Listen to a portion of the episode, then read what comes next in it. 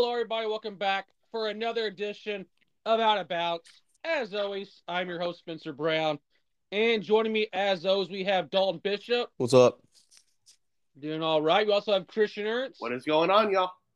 Oh, very exciting episode in store today. And I, I got to start this episode with an apology uh, to the city of Detroit and the Detroit Lions. That's where we will start today. Is the Detroit Lions have won their first division title in 30 years. Their last division title came during the NFC Central days. That's before realignment in 02 and the Texans joined. Their last division title, like I said, the Buccaneers were a division opponent that year. This is their first title under the name NFC North. And we kind of saw this last year when the season ended. We're like, okay, Detroit, they beat Green Bay week uh, 18, and it seems like they have a lot of momentum going towards the uh, next season. That was like, they're going to be a very trendy pick to make the playoffs by a lot of people. And I think it was some justifiable reasons that they were the team that was picked by a lot of people to make the playoffs. I tried to zig while everyone else was zagging, and I was like, everyone loves Detroit. There's a team that everyone tries to get behind, get on, get in front of on the bandwagon, and they fall off. I did not pick Detroit to make the playoffs preseason, and I was wrong. I mean, I was wrong on a lot of the NFC, especially. Uh, a lot of my picks were terrible, but the Detroit one was the most wrong.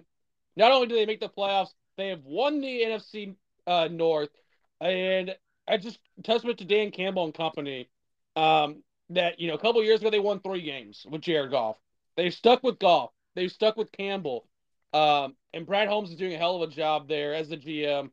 That like this is a city that you know they haven't had. Like I said, they haven't had a home playoff game in 30 years, and for them to make the playoffs this year, it shows how far they come because Dan Campbell during his playing career was on the 08 Lions team that went 0 16 at the time.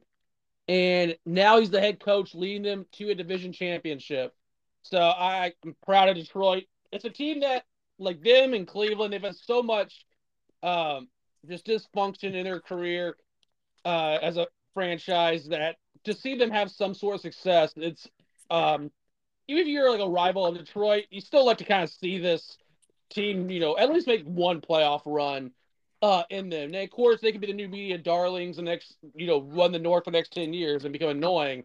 But this first run is always the sweetest run because they're the underdog still and you got the you know the football world that's not Lions fans, not rivals of the Lions, where they're kind of rooting for them to have success because they want to see this team uh, reach new heights, and the fans that have you know suffered for all these years with Detroit, and you know they won 11 games, which I couldn't tell. I mean, probably a Stafford year they won double digits a couple times when we were wild card teams. Um, but yeah, just hats off to Detroit there. Uh, Dalton, your thoughts and uh, reactions to seeing the Detroit Lions taking the NFC North this year. Yeah, dude. I mean, I think that it's absolutely great. Um, I thought this team was going to be viable in their division, and uh, I'm just happy to see that um, that their team has become successful and that they've really turned it around with the players that they've got um, and the uh, the management. You mentioned Brad Holmes uh, GM, and you know he's he's done a, a really good job with the players and um, really getting that franchise back on track. And Dan Campbell was a good hire, and um, Jared Goff being the quarterback. I mean, he's he is a he's a pretty good player, and you know they've uh, they've really they've really turned it around for him. So it's good to see. All right, Christian, your thoughts on uh, seeing Detroit winning their first division title in 30 years? You know, as a Packers fan, uh, I even said this on the podcast. Even you know, the final game of uh, the 2022 slash 23 season, regular season, you know, Green Bay had a chance to go to the playoffs and Detroit beat them. And even though I was very upset we could not go to the playoffs, Detroit is, under Dan Campbell, like the entire entire culture has changed under Dan Campbell. Uh, when he was hired and people were saying, no, he's going to bite off kneecaps. I'm like, okay, so they seriously hired a crackhead to be Detroit's new head coach, which, you know, is very Detroit esque, right? just you know picking up guys who are just probably belong nowhere near head coaching material since they got rid of Jim Caldwell back in what was his first year, 16. So around 2015, he got released. Um, so you know, with Dan Campbell, they've been tremendous. And yes, they've had some games where it's like, really, you lost to Chicago, you got killed against Baltimore. You know, they're not showing like they're the best team. Uh, they lost the shootout against Seattle very early in the year. So, you know, they've had their struggles, but they've stayed consistent enough. They've won a lot of games, 10 plus games, and winning the division when Minnesota looked kind of hot until Kirk Cousins got hurt. Green Bay is, you know, very young. Uh, Chicago is Chicago, but Detroit winning the fir- their first title since it be calling the North. They won the North. Game of Thrones reference. Um, it's awesome for them. You know, I predicted Detroit to win the division just because I, I, I seriously loved the Jahmyr Gibbs uh, draft pick that they had, uh, even though it was kind of you know early at 12 because just because Bijan Robinson got picked up at eight, and getting Jack Campbell has done really well.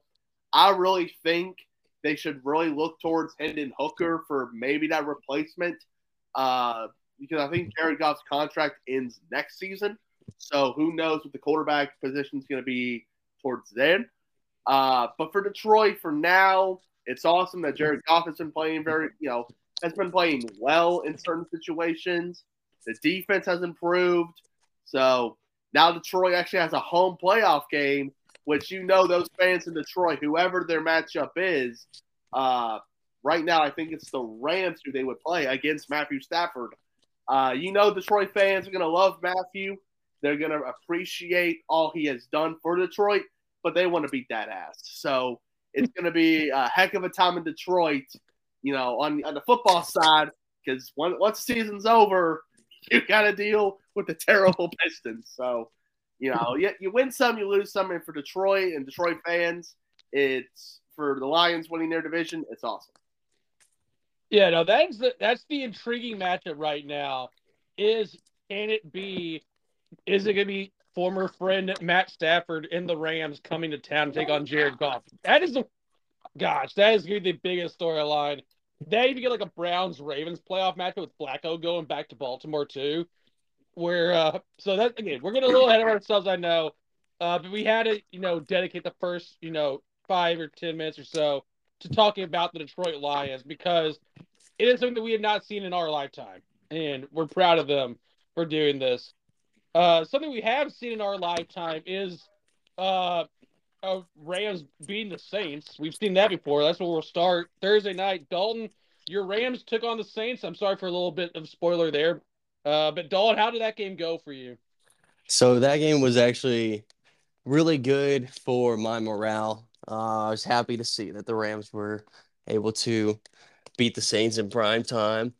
Um, and you know, I think you know, Stafford's playing really well right now. They've, you know, they've they've got that offense on track. Puka Puka was insane. I mean, nine receptions, 164 yards. Um, and you know, even though Cooper Kupp is not playing well, he's not well, he's not he's not playing super exceptional. I mean, he's still he's still doing his thing. I mean, he's blocking and he's trying to receive and you know, just trying to be that complete wide receiver, uh, doing pretty much anything that he can to help out the team.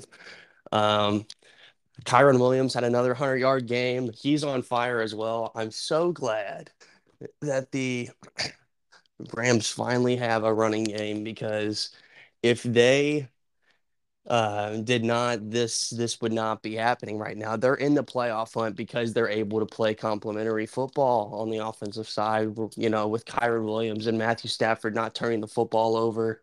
Kyren did have two fumbles, but you know he's he's still running the ball effectively.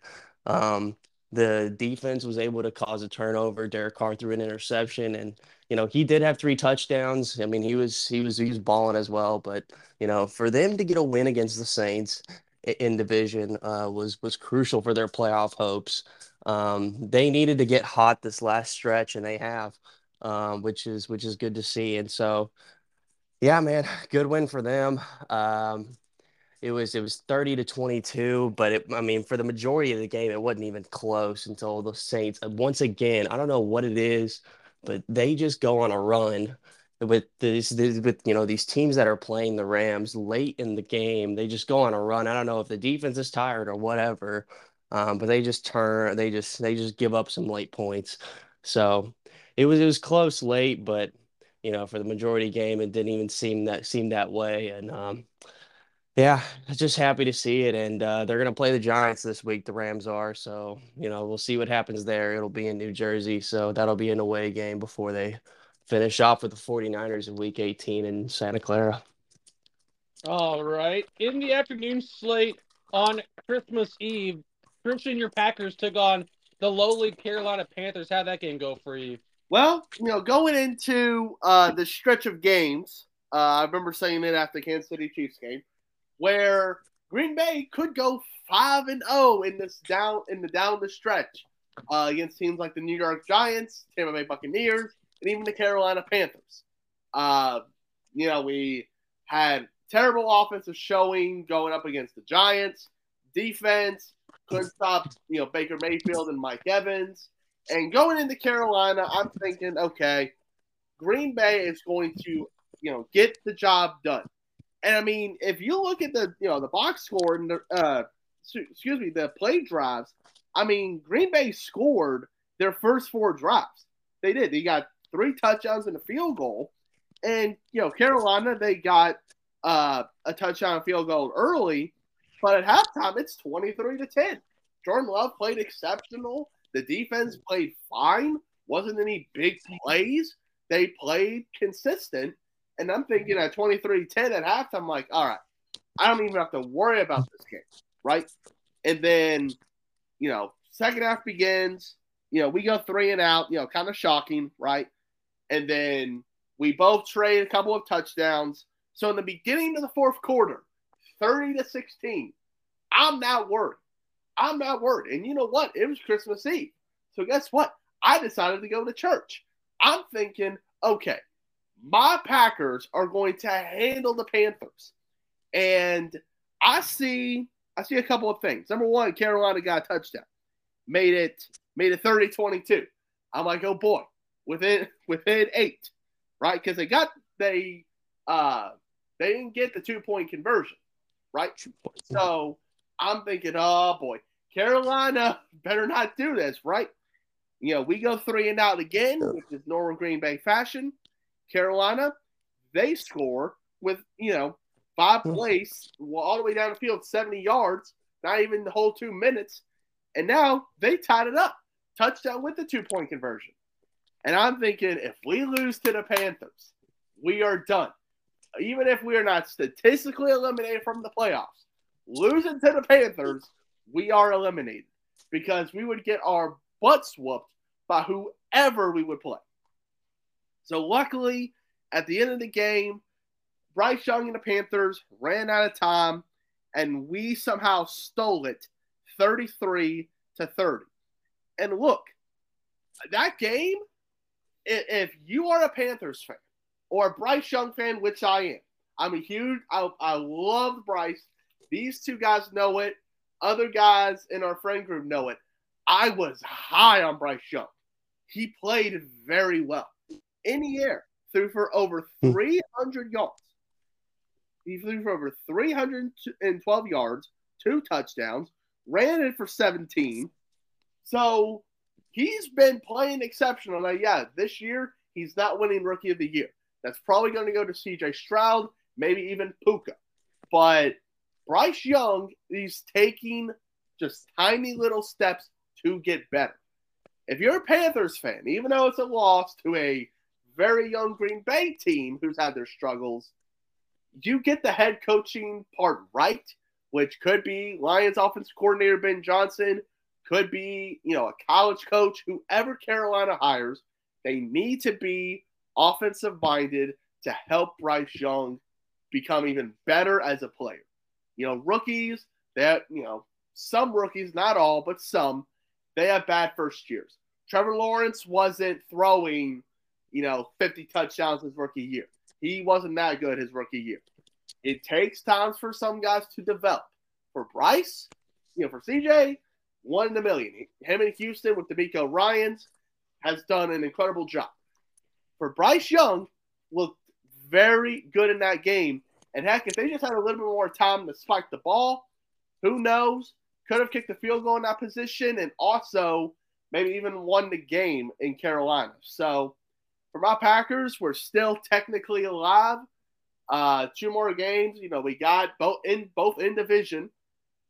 Excuse me, Minnesota and Chicago to end it. We need a lot of things to happen for Green Bay to uh, get into the playoffs this year. But luckily, we didn't lose against the worst team in the NFL. Yeah, it could have. Okay, probably could have been worse if you had lost that game.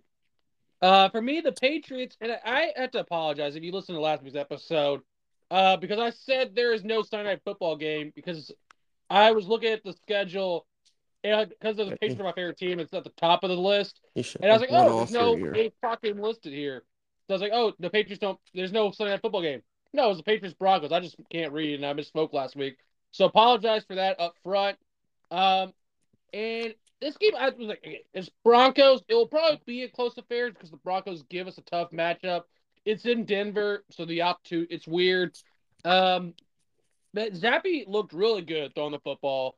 Uh, didn't turn the ball over at all. Those that's always a good side. And yeah, Javonte Williams, they put Denver up early. Uh, Chad Ryland, I'll get to him in a second. He had a lot of uh up and down during the game. He gets the field goal in the second quarter early, makes it seven to three.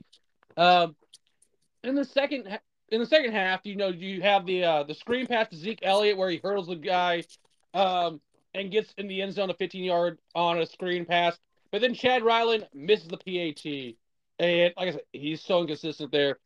Uh, then of the third quarter, that's where it got really fascinating uh, as a Patriots fan and in general because you have Mike Gesicki catches the ball 11 yards out, and then on the ensuing kickoff, the guy for Denver He's near the goal line, so I don't know why he doesn't take a touchback. Takes it out of the end zone.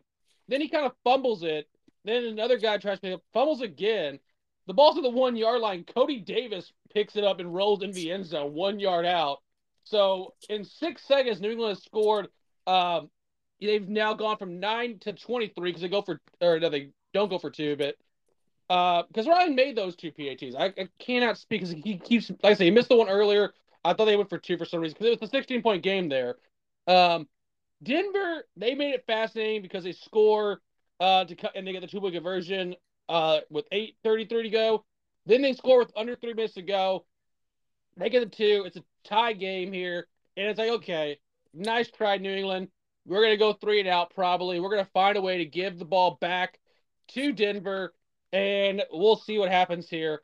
But that's not what happened there. They actually light up for a uh, 56 yard field goal, and it's in the altitude in Denver, so the ball sails, um, which was nice because, like I said, Riley missed the 33 yarder PAT um, about a month or so ago when they played the Giants. He had a 35 yard field goal attempt that could have tied in forced overtime. He missed that, and it's like, okay, the tank's on. Even Ryland's in on it. Um, but Ryland, to his credit, he made this field goal there. And, you know, he, he was up front in the post game. He's like, look, I've had my struggles this year. I know it. But, you know, credit to the, you know, Bill and uh, Cam Achord, the special teams coordinator, and then for trusting him to sit him out there after he had missed a PAT earlier. Um, and he makes it with two seconds to go. And Denver, they had their, like, you know, they, you know, the lateral plays just didn't go anywhere. Uh, but yeah, New England goes into Denver. Uh, I would say effectively ending any playoff chance that Denver has. There might be an outside chance, but it's more often, more likely than not, they will not make the playoffs um, this year. But Demario Douglas was fun to watch. Five receptions, 74 yards. And like I said, Zeke had the game winning or the one of the touchdowns, a highlight play uh, for sure. So New England winners of you know four to eleven right now. They have now gone from the second pick in the draft to the fourth pick in the draft as of this week. Um, yeah, for as many episodes we've done where we're 0 and 3 as a podcast, it feels good to have a three in a week on this episode. So I'm happy for all of us. We had a good Christmas with our sports teams. Uh, I had, uh, yeah, Christian. I also had an extra good Christmas because the Celtics and Heat both won their NBA games on Christmas Day, so we cannot go. We're on cloud nine right now, um, to say the least. Uh, starting with our, you know, superlatives with a game of the week, I'll lead things off. And my game of the week, I'm gonna go with one that we all kind of we previewed last week. We said it's gonna be a good game, and it lived up to the hype. That was Dallas taking on Miami on Christmas Eve, and like I just alluded to, the Heat won on Christmas Day. So Miami fans, they're on cloud nine because Miami Dolphins, Miami Heat. Uh, if you're a fan of both those teams, they both won. So congratulations to the Dolphins. They are in the hunt for the one seed potentially. But a back and forth game we got um, on Christmas Eve. You know, CeeDee Lamb, he scores on a 49 yard touchdown pass late in the first quarter, puts Dallas up 7 to 3. Um, Raheem Mostert scores late in the second quarter to put that, makes it 13 to 7. Um, and then, you know, back and forth, they trade field goals in the third quarter. Um, but Brandon Aubrey, like, he cannot miss a field goal to save his life there. Uh, Dallas did take the lead with 327 to go. Brandin Cooks caught it eight yards out, and it's like, okay, Dallas is going to get a signature win, even though they did, they did beat division rival Philadelphia uh, fairly recently. But here's the signature win again for Dallas. Um, and again, we, we probably will get to the potential Super Bowl preview that we saw, what we thought was maybe a Super Bowl preview on Monday Night Football. This game also, we can see a rematch in Las Vegas because these two teams are, you know, they're going to win the division more than likely, or at least Miami is. Dallas, they may not win the division, actually, uh, speaking out loud.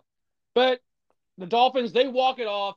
That's their first, like, really good win this year, uh, just because they have beat up on a lot of pretty bad teams all season. Uh, they, beat, they beat Buffalo, so it, it counts for something. But, um, but the Dolphins, they walk it off on Christmas Eve. They go home happy. They're 11 and 4 now, uh, having another really good season for Mike McDaniel and company. Um, so that Tua, you know, 293 yards, one touchdown pass that he had. Um, you like I said earlier, to Raheem Mostert and Dallas. Again, they played. They, they only lost by two. Lost on a walk off field goal. Like as much as we want to joke on Dallas for you know not living up to expectations, they lost again. It wasn't like they got blown out like the game they had uh, the 49ers earlier, uh, where they just got blasted that game. So um, or so so yeah, they've had a great or the Bills game, excuse me. Uh, they started the Bills game a few weeks ago where they got blasted. Like they had played a hard fought game and just lost on a last second field goal there. Uh, Dalton, your game of the week for Christmas weekend. Thank you, Spence. Um, my game of the week was Detroit and Minnesota, and it's because you know, you know, they uh, Detroit they they you know they had to go into somebody else's house to win this division for them, and you know they they went ahead and did it, man. Like it was. It was like this is what we're gonna have to do. This is a fighting Vikings team as well. Like they're fighting for their playoff chances. Um, sure, I know like the Vikings did end up losing Hockenson and you know, um, Jordan Addison, so they weren't at, you know, their full strength, quote unquote, per se. But, you know, they did they did fight for the entire game, and you know, the score ended up being thirty to twenty four Lions, and um, I think the Detroit defense, you know, showed its potential with Nick Mullens throwing four interceptions for the Vikings.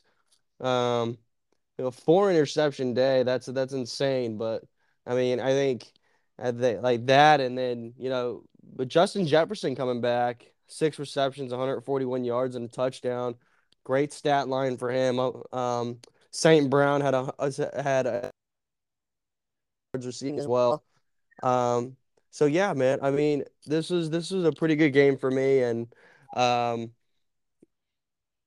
you know, I think, you know, like when I was looking back at all of the games from this past Christmas weekend, um, there was uh, there was a few that were pretty good, but I felt Detroit, Minnesota was uh, the best for me personally. All right, Christian, what was your game of the week for Christmas weekend? So this was surprising because on Christmas Day we previewed one game that was actually turned out to be a blowout, but this other Christmas Day matchup got competitive towards the end. I would have to go Giants and Philadelphia Eagles. Now, early in this game, Philadelphia looked like Philadelphia. Their offense looked very good.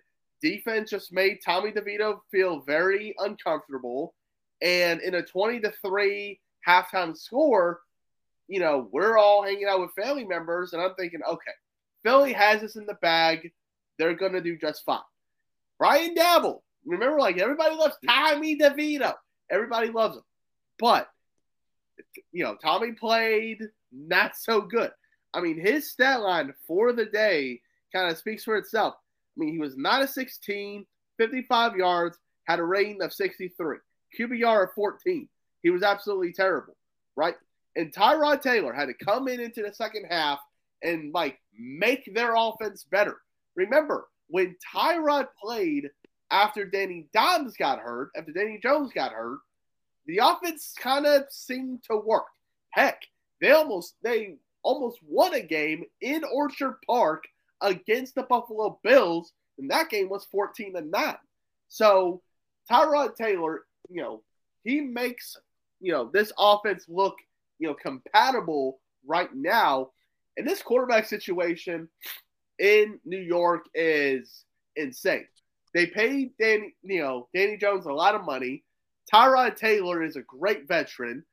Everyone's hyped on Tommy DeVito, but no one really has a vision for what this team can be in the future. They are eliminated from the playoffs, so they are going to, you know, really look into what is next for the team. But they, you know, they came back and almost won this game. And heck, a couple, you know, no calls that could have been pass interference. Not to say if it was or not, but, you know, evidence kind of shows they may have missed one. Who knows? But, I mean, New York, Tyrod Taylor was close, upsetting Philadelphia on Christmas Day and getting a nice little present. Now, with this win, obviously, I don't know how you know helpful it would be to get into uh, the playoffs because they do play Philadelphia, you know, in a couple weeks anyway to end the season. But you know, for Philadelphia, they got away with one. New York with Tyrod, they probably should keep him on the roster as a great veteran, a great backup, because it makes their offense look somewhat decent. All right. Thank you, Christian, for that. To player of the week we go, starting with Dalton. Who was your player of the week for week 16?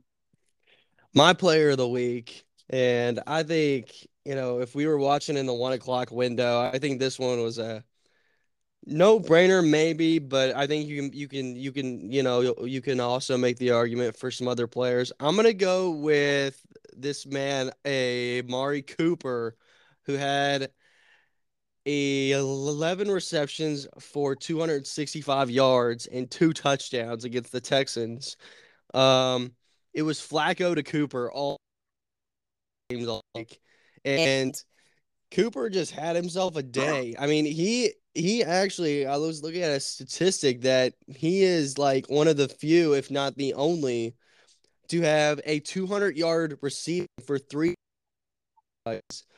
Um, and you know, actually, like he yeah so he joined To as the only wide receivers to have 200 yard receiving games for three different franchises. And you know, I think it's just insane because you know we don't think of Amari Cooper as like this big, like outspoken, like dog on the outside. Like he he is really a number one wide receiver, but he just you know keeps to himself. It seems like he just go in, he just goes in, does his work, and um you know, just does his job well and, you know, uh, gets it done. Uh, and so, you know, you you've got to you, you've got to give him his flowers for that. And what a what a what an absolute clinic he he put on the Houston Texans defense this past weekend. Him and Joe Flacco together, just you know, slicing and dicing, dishing and swishing. Um, and so yeah, I think that my my player of the week uh, was definitely was definitely Cooper for his uh, performance this past Sunday. All right, Christian, who was your player of the week this past weekend? So it wasn't from a statistical uh, standpoint, but I think his performance really did help the team uh, kind of stay alive in the playoff mix in the AFC. I'm going to go a little Christmas favorite. I'm going to go Mason Rudolph, the red nosed reindeer, red nosed quarterback, I should say. Uh, I, I absolutely think, and that was by, and by the way, that was Spencer who actually made that term up, and I actually laughed my ass off seeing that. Uh, but Rudolph, the red nosed quarterback, thank you, Spencer, for the little. You're welcome, buddy. Uh, I think Mason is my player of the week. And look, he didn't have like a tremendous performance. He had two, he you know threw for over 290 yards, two touchdowns. He played great, and I really do think he put this energy in the room that makes the team believe like, okay, we'll back this guy up. Now remember, this is the same guy who got freaking wall- walloped by Myles Garrett with his own helmet back a couple years ago uh, on a night game. I don't know if it was a Sunday night, Thursday night, or Monday night game. Thursday night. It was a Thursday night. Okay. Yep. He got walloped in Pittsburgh and got freaking just smashed in the head with his own helmet. And like that became the meme of Mason Rudolph, right? And during that time, he wasn't really that good. And a lot of people were like, who the heck is this guy? They obviously going to Kenny Pickett later on down the line. But, you know, the team really did trust that, you know, Mason Rudolph was going to help this team really win. Um, also, George Pickens had a hell of a day with four catches, 195 yards, and two touchdowns. I mean, I guess he thought today he didn't want to get hurt. That's just, you know, he he you know didn't want to get injured in those four catches. So, you know, he played a hell of a game. But I think my player of the week goes to Mason Rudolph, even though it is a long stretch for Pittsburgh at the moment, trying to get back in the playoffs. Obviously, losing terrible games like uh, Arizona and New England back to back at home, and also um, getting blown out by the Colts is not going to help their case out. They are number nine right now.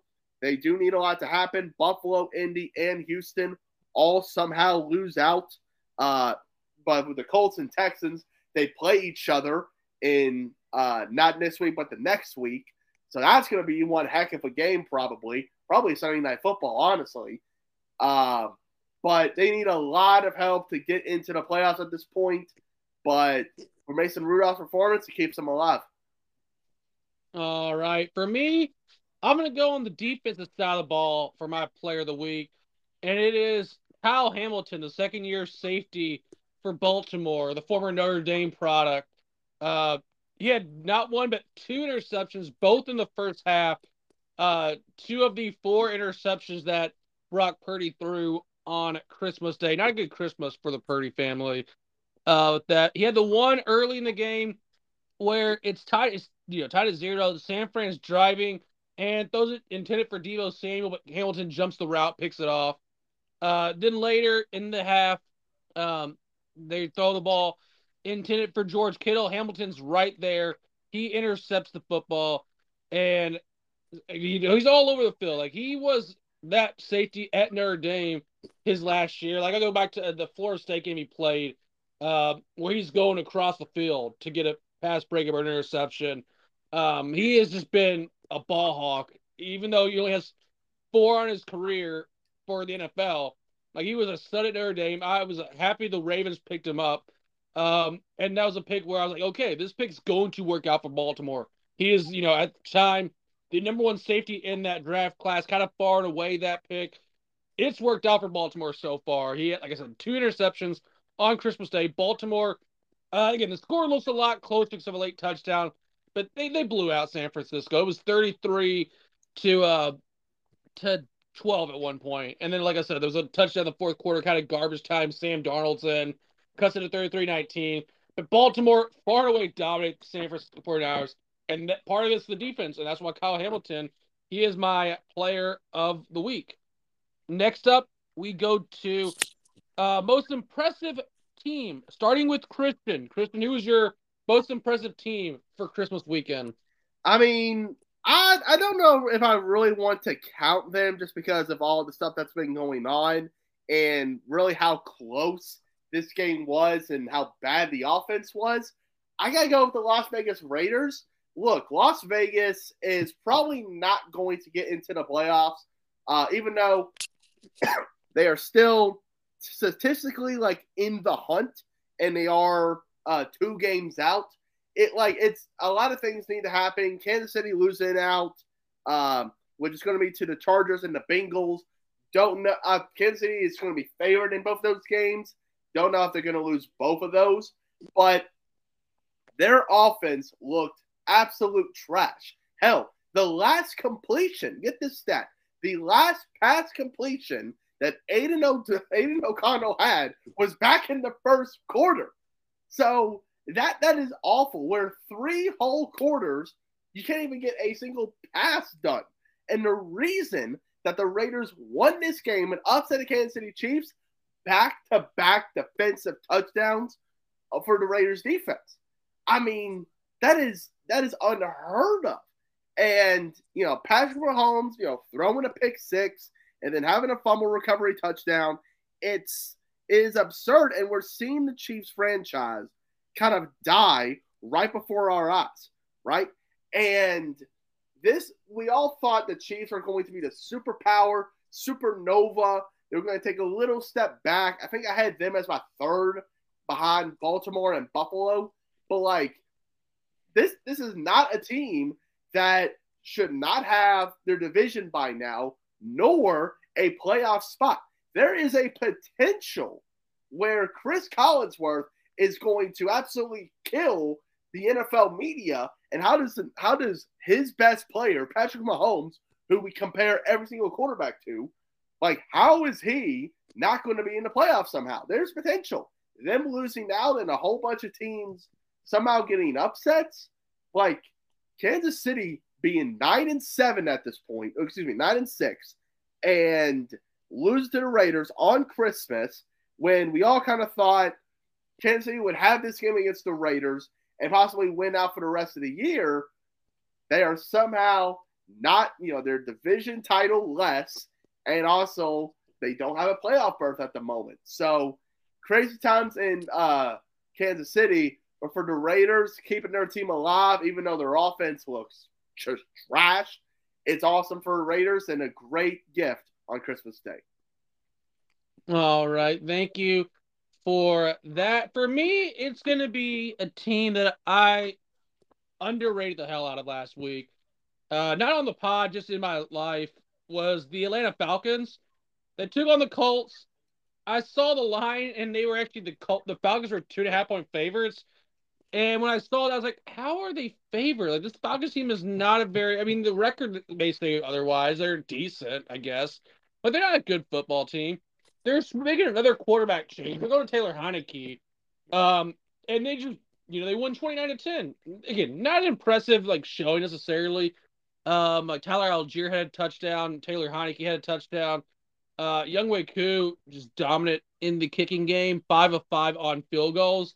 Um, and then two two on the extra points. So like Younghoe Koo was the star of this game. Uh, but they they won 29 to 10. I guess a Colts team that is still playoff bound. They're the seventh seed.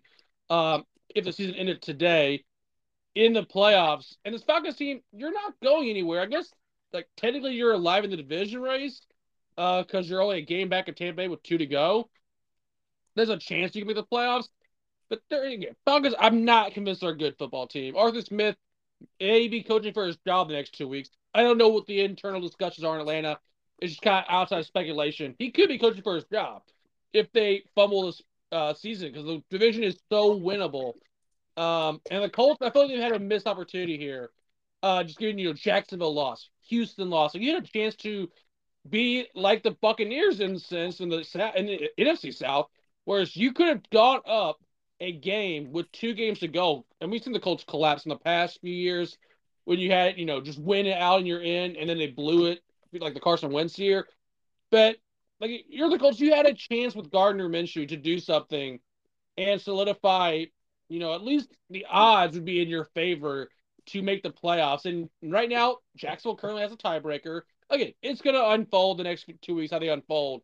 But I feel like it was a missed opportunity for the Colts. So Atlanta, them going in and getting the win and keeping their playoff hopes alive, that is my most impressive team this week because they did it with literally no offense. Um, but that's uh, that's my most impressive.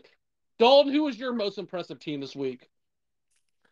My most impressive team. Uh, I'm gonna go with the Tampa Bay Buccaneers, and I, I you know, I think that it's because the Jags were coming in on the road, you know, again, like on the road quotations, you had to go just across the state of Florida. But regardless, they were playing in a a stadium that was Tampa Bay's and uh, I think you you know give them give them a little bit credit here. I think they did a great job of basically shutting down the Jaguars um and getting their fourth straight win they're they're they're getting hot right now, and I think at the right time. And um, you know, they're all playing well. Baker Mayfield's playing well. Mike Evans, the whole the whole the whole gang, and so you know that's good to see for them. And you know, the Buccaneers still have a game up on the rest of their uh, counterparts within the division. Um, so it's going to be interesting to see how it plays out. But you know, like Spencer said, with the Falcons, them winning that that game against the Colts uh, with virtually no offense, it's going to be be you know interesting to see how these two teams will finish the season. Um, the Bucks are, you know, they're they're they're flying high right now. So I don't I don't think a lot of faith is being put into the Falcons. That's coming from a guy like me who picked them to win the division before the year started. Um, but I think you know the Buccaneers beating the Jags at home this week when the Jags have proven all season that they're a better road team than home team uh, is uh, pretty impressive for me. All right, to least impressive we go. And I, I, you know, I'm picking the Chiefs. I thought about, you know, there's a couple teams I could have thought about uh picking, but like Christian to the Raiders, they didn't not complete a pass after the first quarter, and Kansas City they could not overcome that. Um, because Mahomes threw a couple awful, uh, technically one awful interception. Uh, but he had the, you know, there was a direct set to Pacheco that was fumbled and picked up in return for the Raiders. Like the Raiders defense was top notch. And again, that's been the thing all season with the Chiefs is that the Mahomes he has no receivers they can really trust outside of really Kelce and you know most of the time Rashee Rice. Um, but like no receiver in had more than 57 yards. That's Rashee Rice, and it's that's the story all season is like can't say the receiving corps is not good. He, again, he, but there's one one the scores was on a direct set to Pacheco, and he he found the edge and scored. Um, that that's like if you're Kansas City and Brett Veach and company, um, just go and get receivers this offseason, whether it be free agency, whether it be the draft, do both. Just pick up a good signing in the offseason, and that's what you need to do this offseason is get a receiver. So that's my message to Kansas City. That's why I'm not a GM. Uh, but yeah, they're my least impressive. They did next to nothing at all. And you had a yeah, Justin Watson had a late touchdown to cut down to six. But most of the game, you're playing behind two scores to just an awful Raiders team, who, by the way, has an interim coach. Like you lost to an interim coach, Super Bowl champion Andy Reid. Um, so the Raiders, like and we, like Christian has said, the Raiders technically have a chance to make the playoffs. Appears real unlikely, but it's still a possibility right now. Dalton, I think I know where you're going with this, but who was your least impressive this weekend? Spence, where do you think I'm going with this? I think I think, we all, team I think we all know. It is uh the team that plays in Santa Clara, California. Okay. You're right. It is. And look, it's not because I'm a hater. Okay. No, no, I would have picked them if I didn't mention Come on, cut, cut the bull crap. You're a little bit of a Okay. Hater. Okay. A, a, a, a small percentage of it is because I have to play them. Well, my team plays them twice a year. So division rival. I can't stand them. But also, this was pretty bad, guys. I mean, this was this was not what I expected. I did not expect this at all. I mean, you're talking about a San Francisco team that people were raving about, raving. Brock Purdy this and Deebo that and McCaffrey this and Kittle that and Kyle Shanahan and they are just mm, popping on every single level. The Ravens went in there and made com- a, a complete mockery of the entire 49ers team. I mean, they really did. I couldn't believe what I was watching on my television as, you know, the 49ers took a two to nothing lead because Lamar Jackson got tripped over a ref in the end zone. And then after that, they score a field goal. So it's five to three at the end of the first quarter. And then the Ravens just completely shut it down. From quarters two to four, the 49ers scored 14 points. From two to four, the Ravens scored, you know, 30. And so, you know, the Ravens are absolutely insane. You know, I think Spencer, you mentioned Kyle Hamilton as your player of the week. He was balling. Um, that that defense was balling. Jadeveon Clowney that they have off, uh, uh, you know, uh, coming off the edge. Smith and Queen in the middle. Um, Lamar Jackson uh, from the offensive side. Um, you're talking about a guy who did not turn the ball over.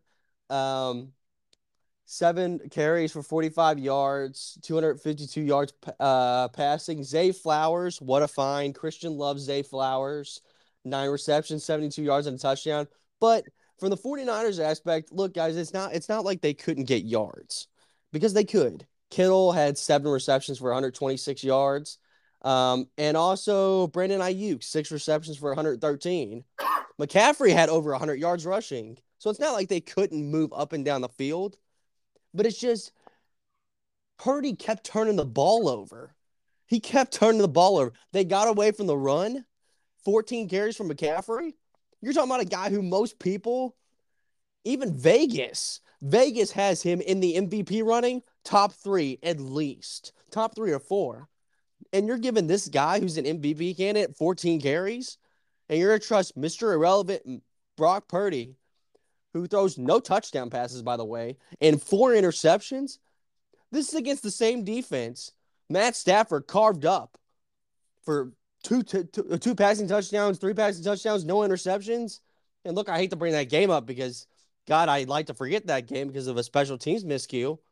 But still, you're talking about 49ers team in perfect in perfect conditions at home. The Ravens had to go cross country across, you know, all of the time zones and play over there in the night game. And they just made quick work of them. I mean, it didn't seem like the 49ers were in the same stratosphere as the Baltimore Ravens. And maybe it's because the Ravens are just that much better of a football team. But I don't know. I mean, I that's the I mean th- th- that was pretty much my thoughts on the game. And look, we know that quarterbacks are entitled to a few bad games. I know that my quarterback Matthew Stafford has that has had his fair share of bad games. But when you're in prime time like that and the lights are shining down brighter than ever and you don't come to play essentially, that's gonna that's that you know that that hurts just a smidge. Now, do I think that the 49ers are to come back next week and beat the crap out of the Commanders? Absolutely. Absolutely. They're they're they're too talented not to. I mean, you're talking about a team who just this season alone has traded and tried to sign, you know, pretty much like every single defensive lineman out there. Just today, they signed uh, Sebastian Joseph Day, who won the Super Bowl with the Rams in 21. Um, training for Chase Young, picking up, uh, what's his name from Denver? Uh, Gregory. Um, they're they're they're they're they're uh, the uh, 49ers are a stacked roster and John Lynch and Kyle Shanahan have done a great job of making sure that they're one of the one of if not the best roster in the NFL trying to compete for a championship. But let's also not get it twisted. You're talking about these two people started with this franchise in 2017 have had arguably the best roster in the NFL for since mm, let's let's be let's be a little uh 2018 2019 when they you know uh, got to the super bowl in 2019 2018 they had a pretty good year. They have not won a lombardi at all. And I, I you know it's a difficult conversation to have. We should we should start having it because you know i think and this is i've got buddies who are 49er fans, and they tell me all the time, dude, I would much rather you have the nine regular season wins than you have the Lombardi. And I'm like, dude, I can't blame you there. I really can't blame you there. They they know that this team is stacked. They know that they have a great roster, but there's unfulfilled potential. And this could be a Super Bowl preview. Sure, it could be. It could be. And I still think the Ravens will win that game too. And it's it's nothing against the 49ers. I just think the Ravens are a better team. And I said that last week on the pod. That's why I picked them to win the game. And you know, I think, you know, we we we we we've seen it happen on live television. And you know, I think Purdy does bounce back next week. I I I, I really think he does. Um uh, but you know that was you know kind of least impressive for me is that you know the fact that the Ravens blew them out on the road, and you know the Ravens have proven to be a good road team this year, but also the 49ers were pretty good at home. Um, before this loss, they had only w- lost one time at home this season.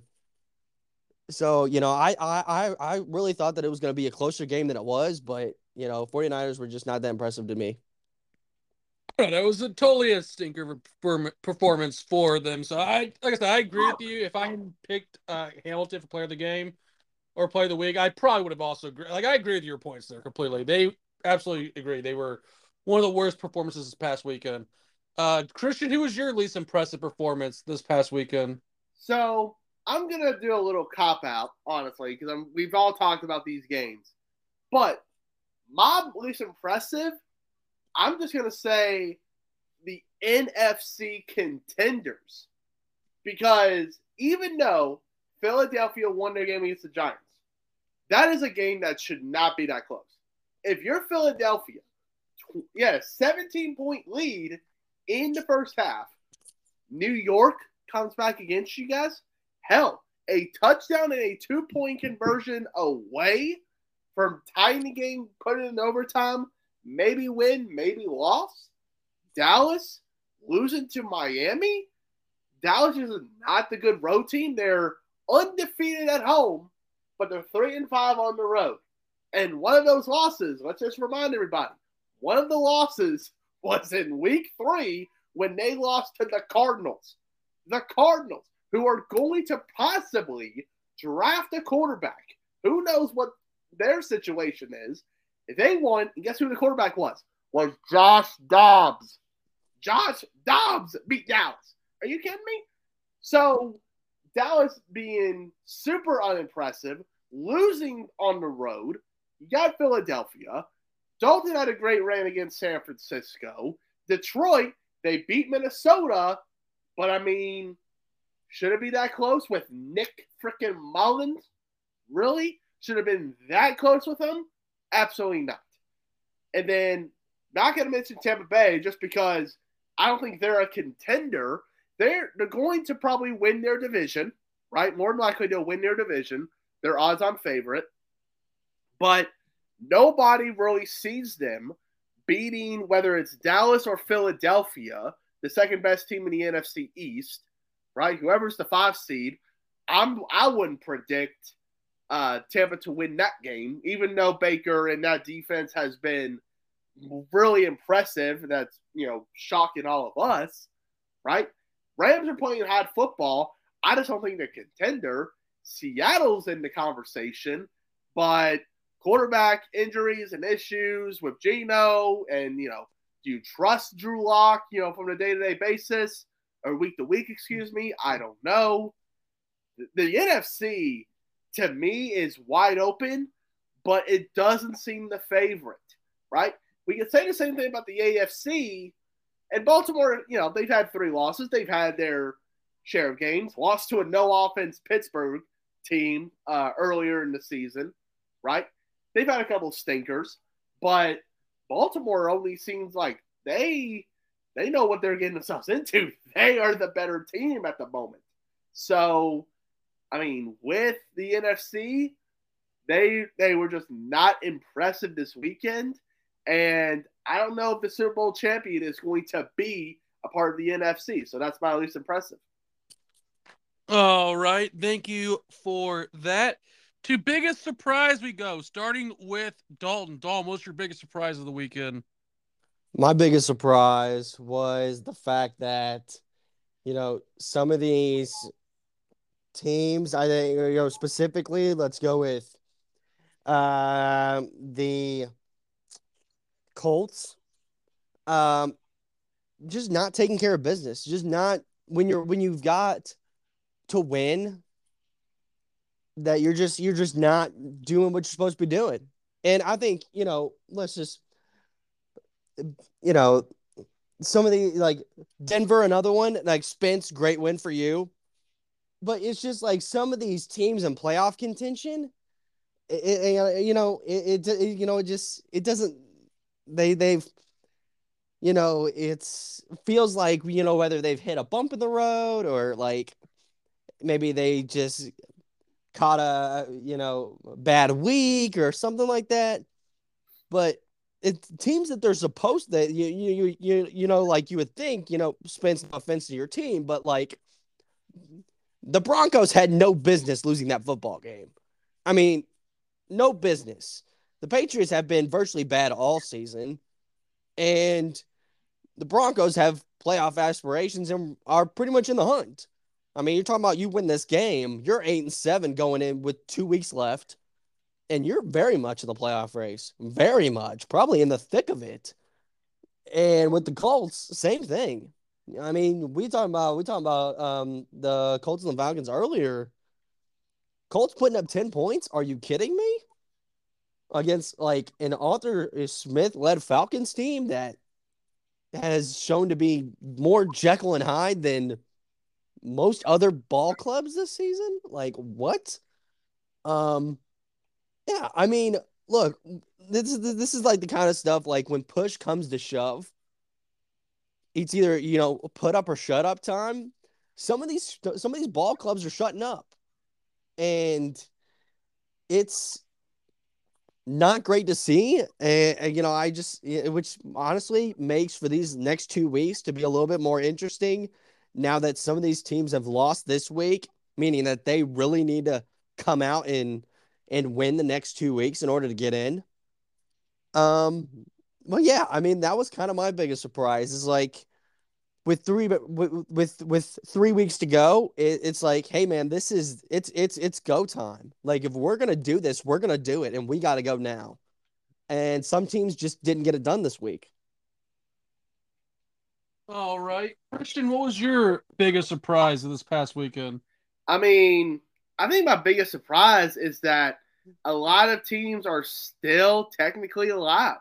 And I don't, I can't recall how many teams were alive at the certain point, but I mean, you have a, you have still have 12 teams alive in each conference at this point, even though these a lot of these are long shots, right? Chicago still has an absolute chance that you know they're probably going to be out, you know, after next week. New Orleans with their game against Tampa Bay that we are going to preview uh, later on. They lose, they're out of the contention, right? Green Bay, Atlanta, same thing. Denver, Las Vegas, Cincinnati, Pitt.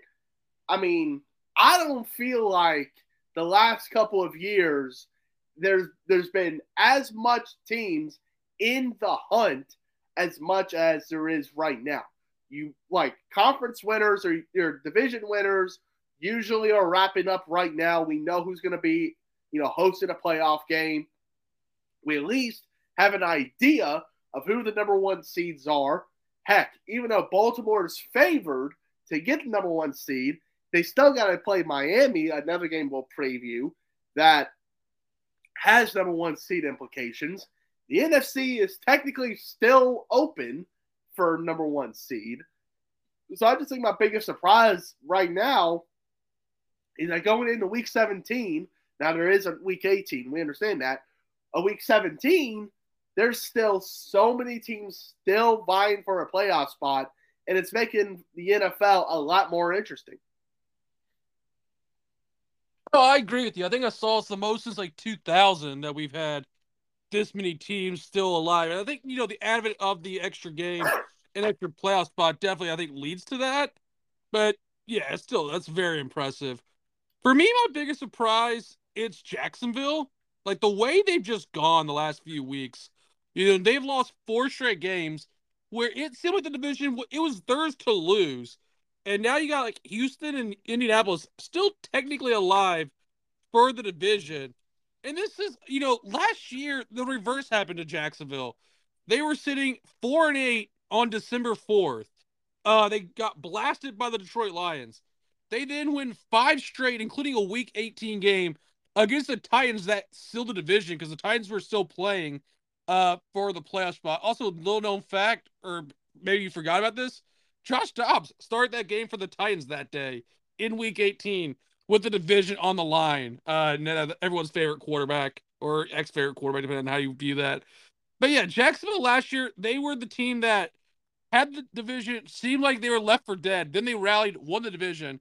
This year, the inverse is happening where, you know, like I said, they were sitting pretty comfortably at eight and three. They've now lost four straight. And again, they get lucky with Carolina next week. But the way they're playing, who knows if Carolina, Carolina might win that game outright. And then they played Tennessee last week of the season for the second straight year, which is a really weird scheduling quirk. I thought they'd try to rotate that. Uh, but nonetheless, like it is if you told me Jacksonville lost these next two games, it would be again, I don't think that's the case, but it would not be totally shocking, just given this collapse we've seen with Jacksonville, where like again, they may win the division, and Doug Pederson has done a great job turning that around from the the failure of the Urban Meyer tenure that luckily only lasted a few months.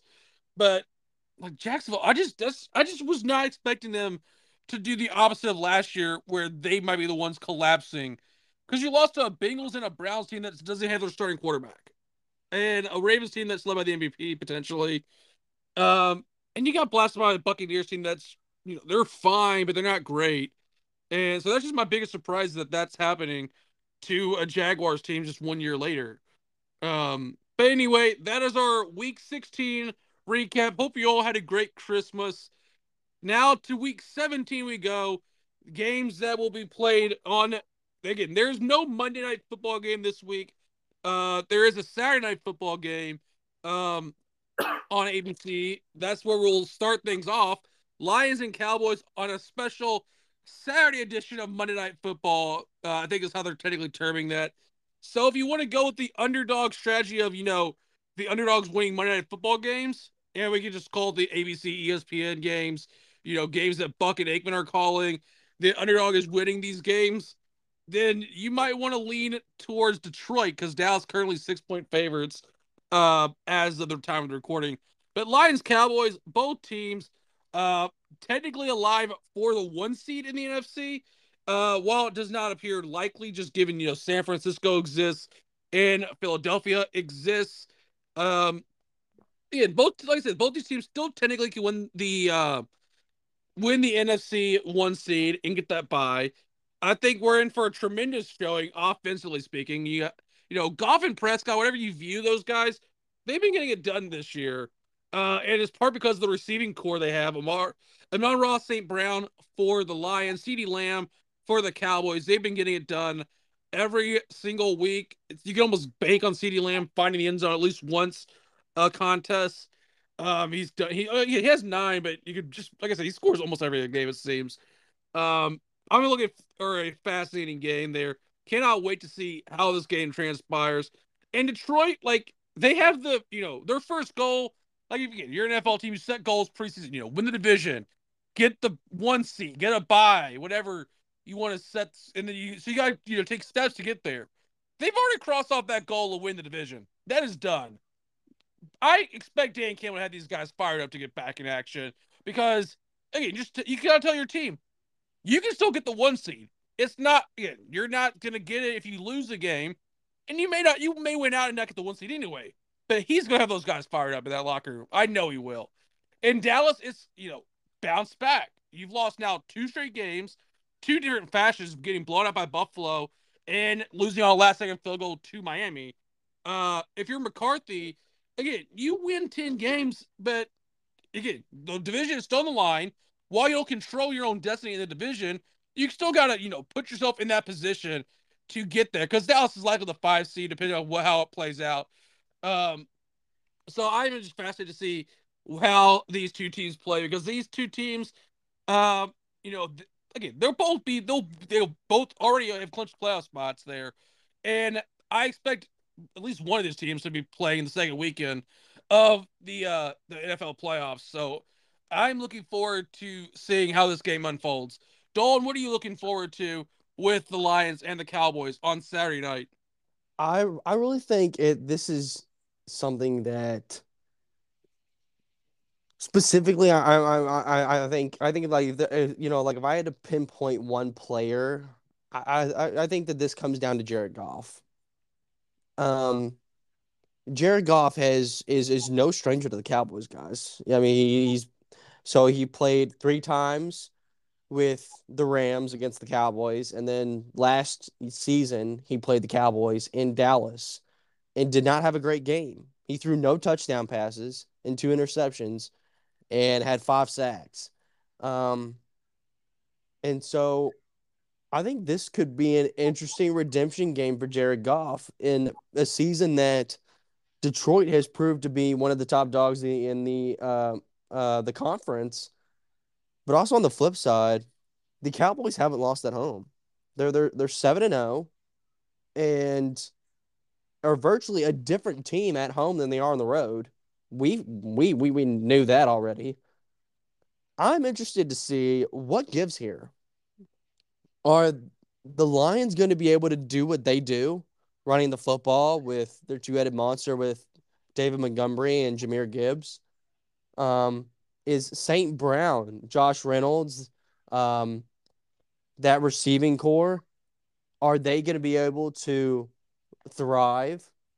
Jared Goff, is he going to redeem himself from last season and get this win? I, I don't know. What about Dak Prescott?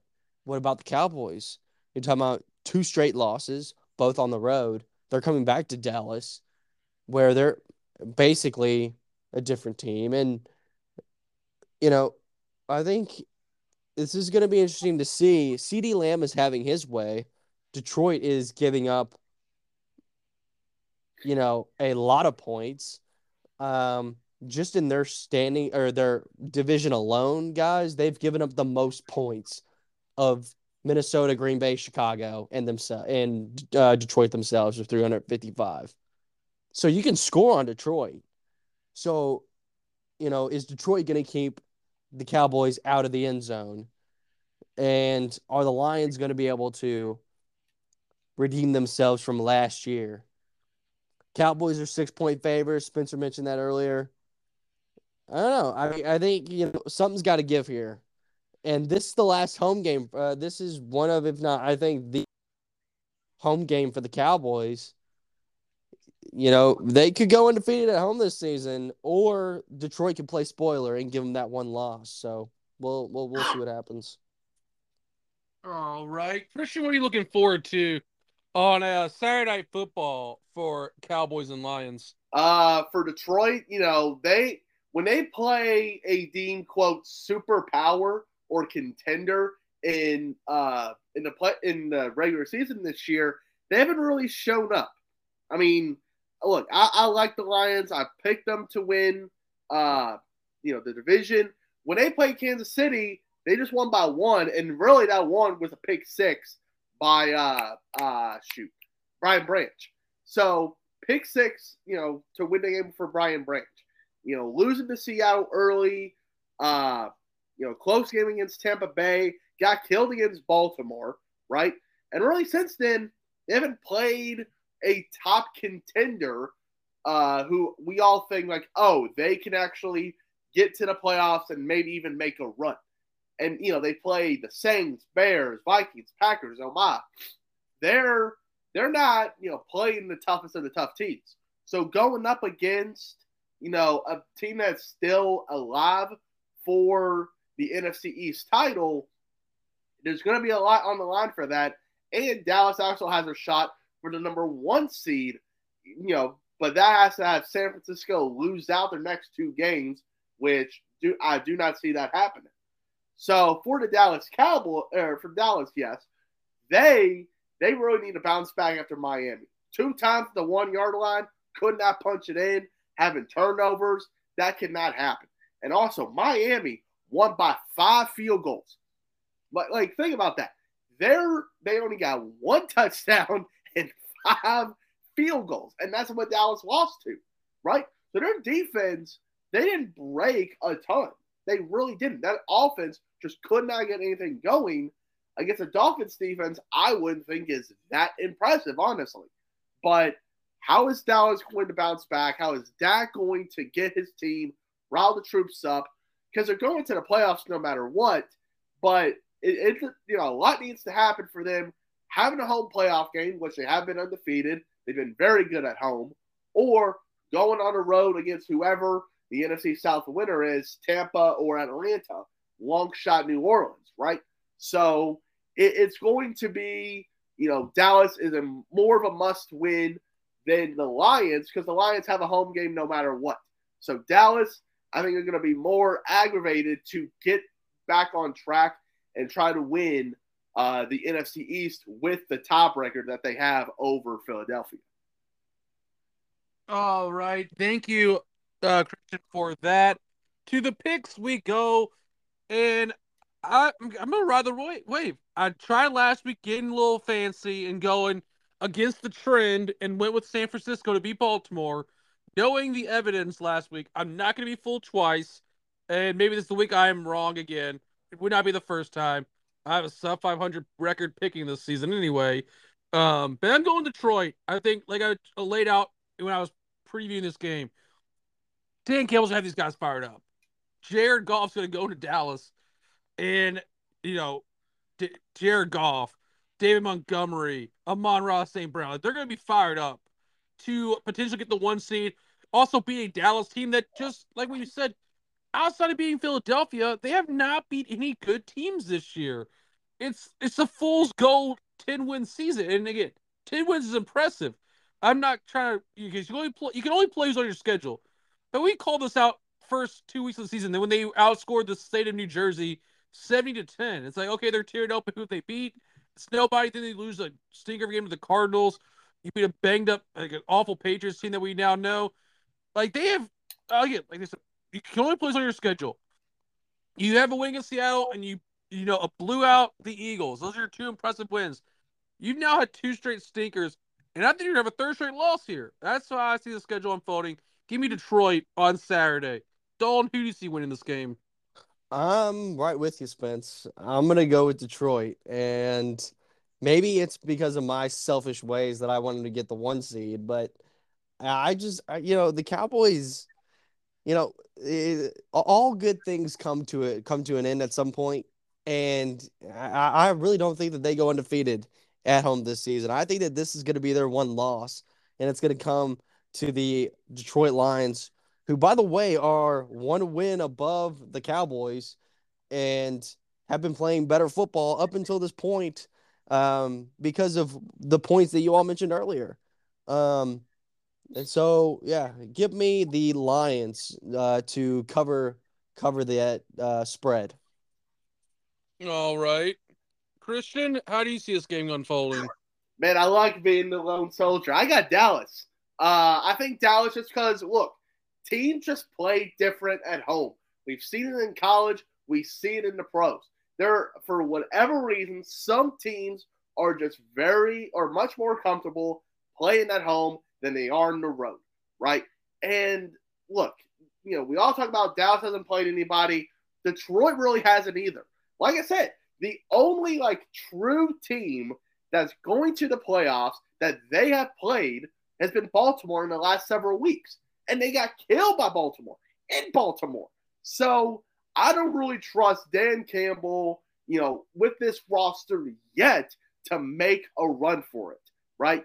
This defense, like I mentioned, they had, you know, th- I think it was three 50 plus yard field goals, which is hard for a lot of kickers, but not for Miami's to to hit, right? So I mean, if you know two of those don't fall, right? Dallas wins in Miami in a close game, and it's probably like 20 to 16, right? Yeah, 20 to 16 at that point. So I'm not buying in that Dallas can't get the job done. It's just their offense has to step up. In Detroit's offense, they, you know, they allowed 24 against Nick freaking Mullens. They, you know, Jordan Love beat them. And I think Jordan Love is uh, not in the same category as Dak Prescott. So I think Mike McCarthy in this offense is going to play a ton better with Detroit coming in Saturday night. So I got Dallas. All right. So thank you for that. Next up, another marquee matchup Dolphins taking on the Ravens. This is going to be Sunday, New Year's Eve at one o'clock. Um, and this game's played in Baltimore, and I think we're in for another great matchup. Baltimore red hot right now, coming in at twelve and three. Miami, they've again they've won a lot of games too. They are eleven and four. Winner of this game will take the one seed at least for the time being. Um, and probably I mean, again not officially clinching. Well, Baltimore they will officially clinch if they win. Miami, if they win the next two, then I think they, they would have the one seed that they if they go win out because they have the tiebreaker for Baltimore. So winner of this game will at least for the time being get the one seed. Baltimore clinches. Miami all but clinches the one seed. What they win here. So both teams, I think they're gonna come out firing, uh, because Miami again as of now they still have yet to clinch the division, um, just because they play Buffalo in the final game of the regular season. And depending on the outcome of that game, again, they lost to Buffalo earlier this year. I think I may have spoke earlier. Instead, they had won. So Buffalo has a chance to sweep the Dolphins uh, next week. So if Miami uh, is to lose this game, Buffalo, Buffalo can still take, take the division. Um, so depending on how Buffalo does with the Patriots team, they also lost to earlier this season. So that division not yet clinched for Miami, and technically Baltimore not yet clinched the division. But both teams are in a win and you clinch the division scenario. So I look for both teams to come out firing on all cylinders here. Um, I think if I had to say how this game is going to go, I say kind of like Miami Dallas last week, where it's a little bit of a low scoring affair, and it comes down to a last second either Justin Tucker, Jason Sanders field goal. Um, but Lamar, he is trying to edge out the MVP race right now because uh, he's got 19 touchdowns through the air, five on the ground, which it's really weird because like those numbers don't necessarily jump out at you uh, when you see it, but when you watch the games play, like Lamar just does everything, and it's a fun to watch. Zay Flowers, one of the top rookie receivers in the NFL this season, and Tyreek Hill, arguably one of the best receivers in the NFL. Period. Uh, with his 12 touchdowns. I think the quest for 2000 is not going to be there because he's missed a couple games. Uh, but I look for Tyreek to have a fantastic game. Uh, maybe not this type of game like Cooper had last week, where it's 200 plus yards and a couple touchdowns. But again, I think offenses they're going to be flying left and right here. Uh, and you know the speed of Miami. It's can Baltimore keep up with that? And I think you know you put Kyle Hamilton, you double him up uh, with a quarterback on a guy like Tyreek Hill. I think you can hold him in check for at least three quarters, probably the entire game because Tyreek's just Tyreek. But I think the again, I trust trust in the Baltimore to try to scheme up ways to slow down this, you know, very speed happy Miami team. And I expect Mike McDaniel to do the opposite, try to counter that punch there. So I think we're gonna look, be in for an interesting coaching matchup here with McDaniel and Harbaugh going head to head. Dalton, what are you looking forward to with the Dolphins and the Ravens battle for the AFC one seed? I am really looking forward to seeing if the Ravens can keep their hot streak. Um, yeah, I mean they, have since the Browns loss, they've reeled off five straight wins. And if we're just going to take out the Rams win, in which that defense, the Ravens defense, gave up 31 points, that Ravens defense has been averaging about 14, giving up about 14 points. Um, between between those four opponent between those four opponents, and oh, I mean that's that's pretty freaking good. This is like one of the one of the best defenses in the NFL, and so I think I think the Dolphins have a challenge ahead. Um, I I I, I firmly believe, especially after last week, that it's it's the Dolphins with you know their offense and like fireworks, like you know you know, it's a it's a track meet. I think going to Baltimore, that can prove to be a great challenge for them, more so than, you know, oh shoot, we got the Dolphins coming to us. It's like, oh, the Dolphins should be afraid. They're coming. They're coming to Baltimore, and you know we're red hot right now. The Dolphins they've they've won four straight, but Baltimore just came back from Santa Clara, beating one of the top NFC uh, contenders by uh, m- more than uh, ten, and uh, you know I think Baltimore definitely has the edge here, but I, you know, it, it's gonna be it's gonna be interesting to see, um, what what uh the weather's gonna be like in Baltimore, um, because if it rains again, you know, is it's it, it may not be all speed and everything like that, uh, but definitely has potential for for that. Um, could could the could uh the Ravens come back down to earth after getting blown out? Could could the Dolphins feel a little extra motivation? Um just after beating the Cowboys by only two points when you felt like, especially being at home in Miami, that you know it could have been could have been a little bit more. Um, yeah, I, I'm thinking, you know, as long as Tua doesn't turn the ball over, I think the Dolphins have a chance. Um, but you know, if it if it turns into a turnover game, I I definitely like the Ravens very much. Um, but you know, we'll have to want to see how it goes. All right, Christian, what are you looking forward to in the battle for the AFC one seed? Uh, this is a matchup against a very high-powered offense in Miami versus a high offense when it can be against Baltimore. Uh, everyone knows on this podcast, obviously, Lamar Jackson coming from Louisville.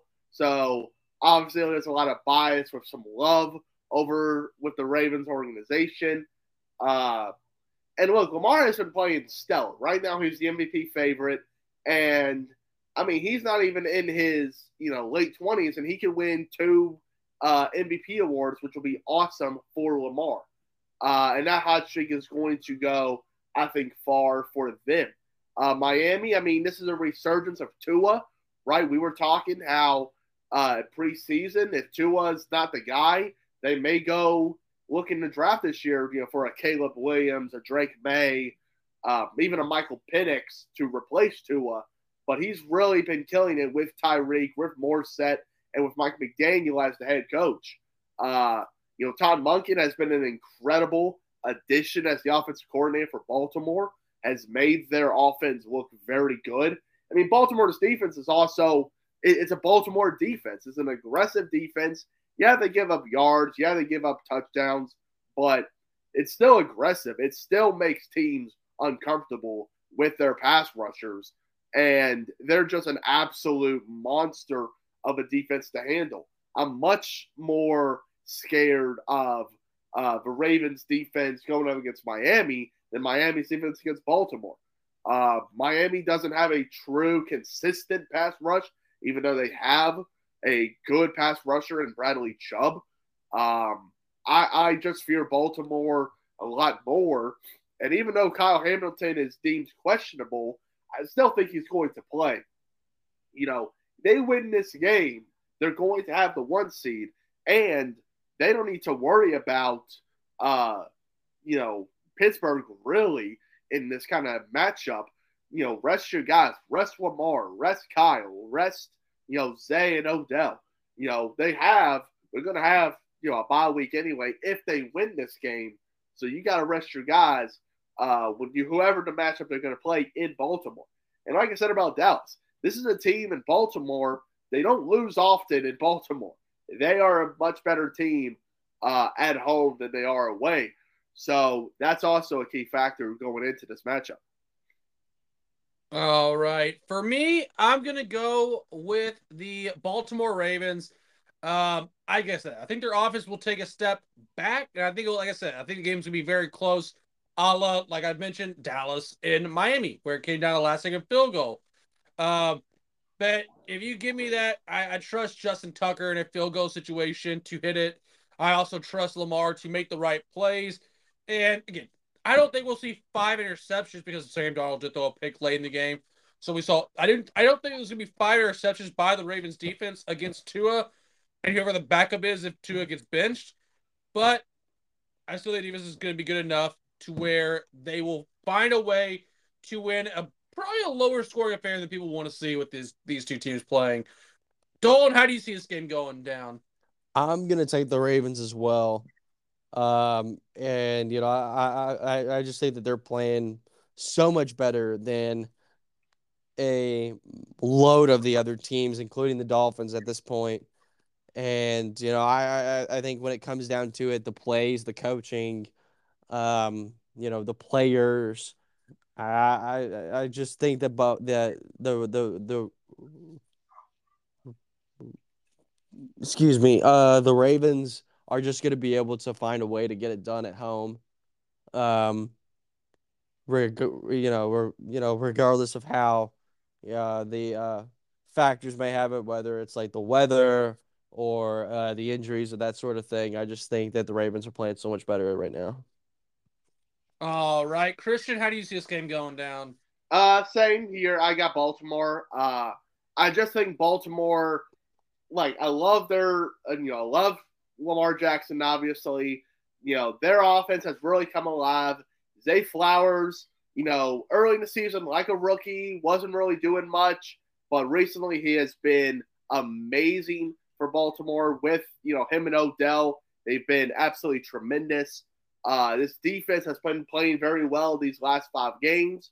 So I got Baltimore in this to get the number one seed. All right. So three, four, three there. Next up, we go to the NFC South in a game that may decide the division? Question mark. Just depending on how it was in Atlanta. Um, Tampa Bay versus New Orleans. It's a it's a weird game. Uh, because like we all said preseason, this division is the worst division in football. Would not be shocked if a team was sub 500. Well, if Tampa Bay wins, they will have nine wins, will be above 500 at least. Uh, when they host whoever the runner-up in the NFC East is. Uh, again, because the division matchup, they played once before this year. In that game, week four in New Orleans, the Buccaneers won 26 to 9. And yes, when I say the nine, it was exactly what you expected. Three field goals were made by Blake Grupe that day uh, to aid the Saints. That was the only points they scored all game. Derek Carr did not look good. Baker Mayfield did look good. Did three touchdowns, one pick, almost 250 yards through the air. Um, so again, New Orleans can they at least get a split in the season series with this game? Buccaneers looking to clinch a playoff spot in the um, you know post Tom Brady era. They're looking to get to the playoffs here and you know show that they still have it in that you know Todd Bowles was not a terrible coach. Uh, despite you know last year when they made the playoffs with a sub 500 record, um, but Todd Bowles, he's I, I don't think he's that good of a coach, but he is doing a great job this year. Uh, and it looks like the Buccaneers might win the division for the second year in a row. I, I'll get to the pick in a second on who I think is going to win this game, but that's what I think is can New Orleans slow down this Buccaneers offense and this Buccaneers team that's now won four straight games uh, since losing to the Colts in that just weird game in Indianapolis.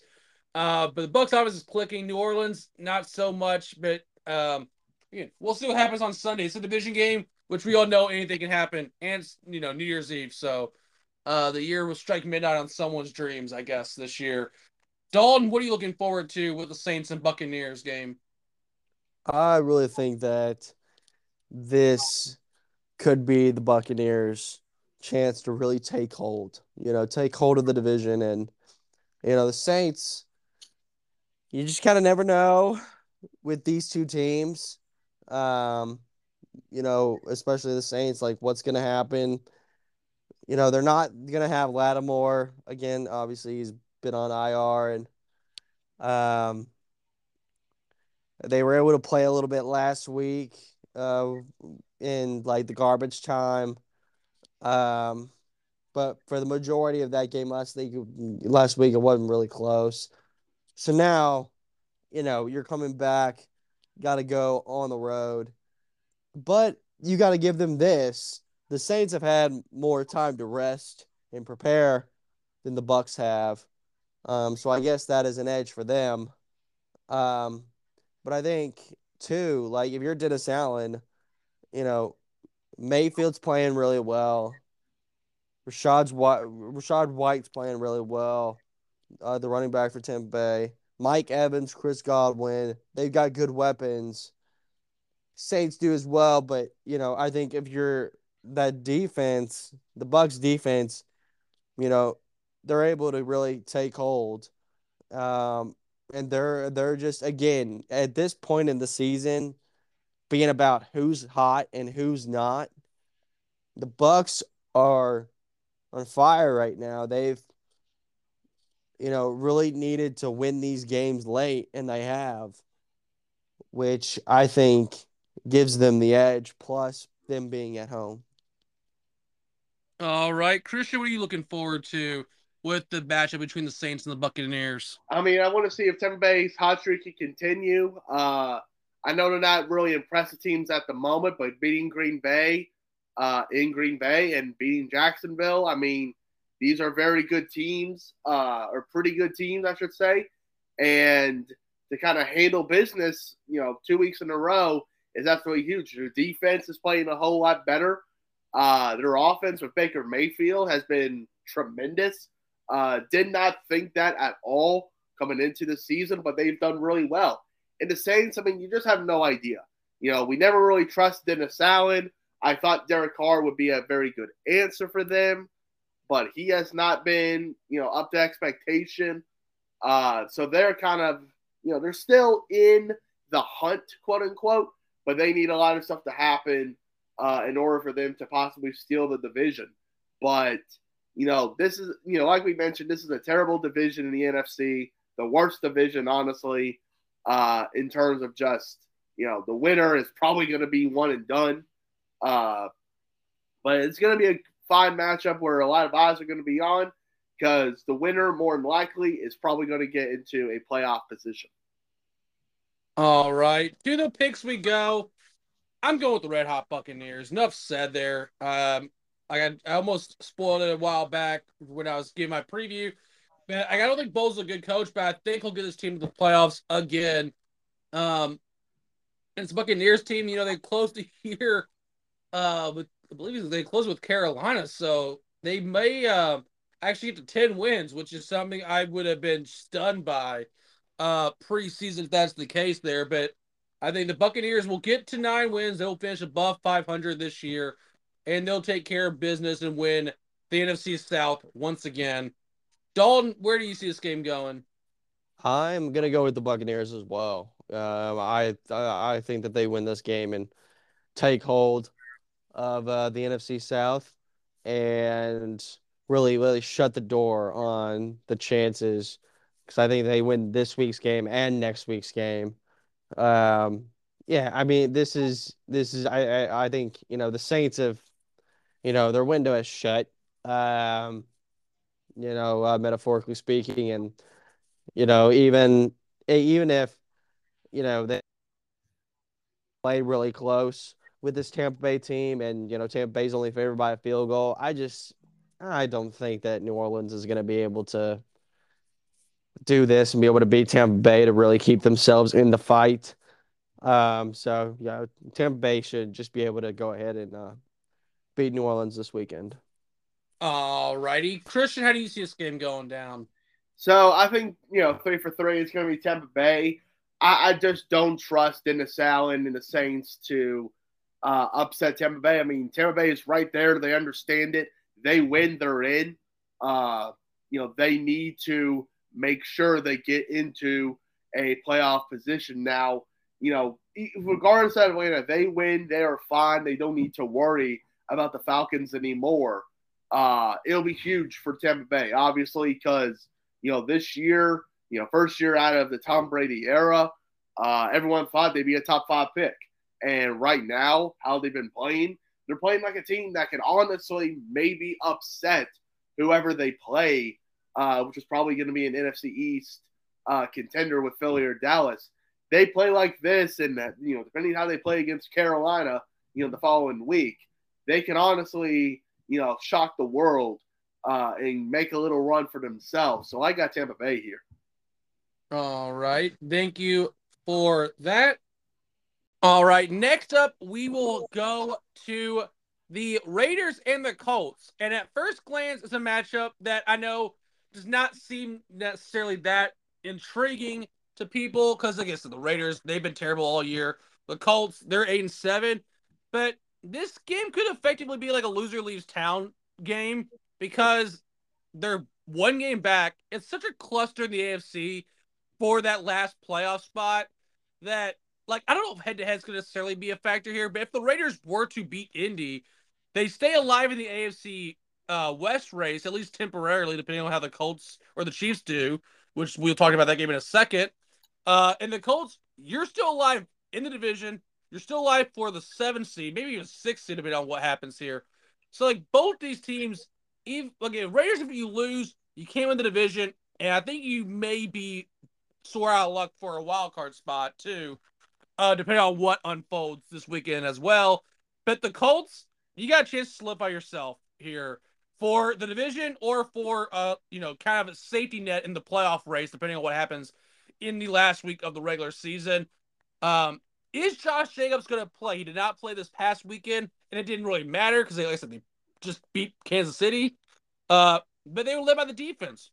And again, I don't think you're gonna have a game like O'Connell where he doesn't complete a pass outside the first quarter because I saw the stat show where it's like he has thrown seven straight incomplete passes or whatever, uh, whatever it ended up being. Like not a 21, not gonna win many games like that. Um, is Jacobs back? Is Adams gonna play a big part in this game? And the Colts, you know, Michael Pittman, he's been a fantastic addition, um, or fantasy receiver for the Colts team. So I think this game, it's very intriguing for a lot of reasons, and I cannot wait to see uh this game. Even though, like at first glance, it's one that I was like, Raiders Colts, like who cares? But uh, yeah, very intriguing. Dalton, what are you thinking about? Uh, what's your thoughts on this Raiders and Colts matchup?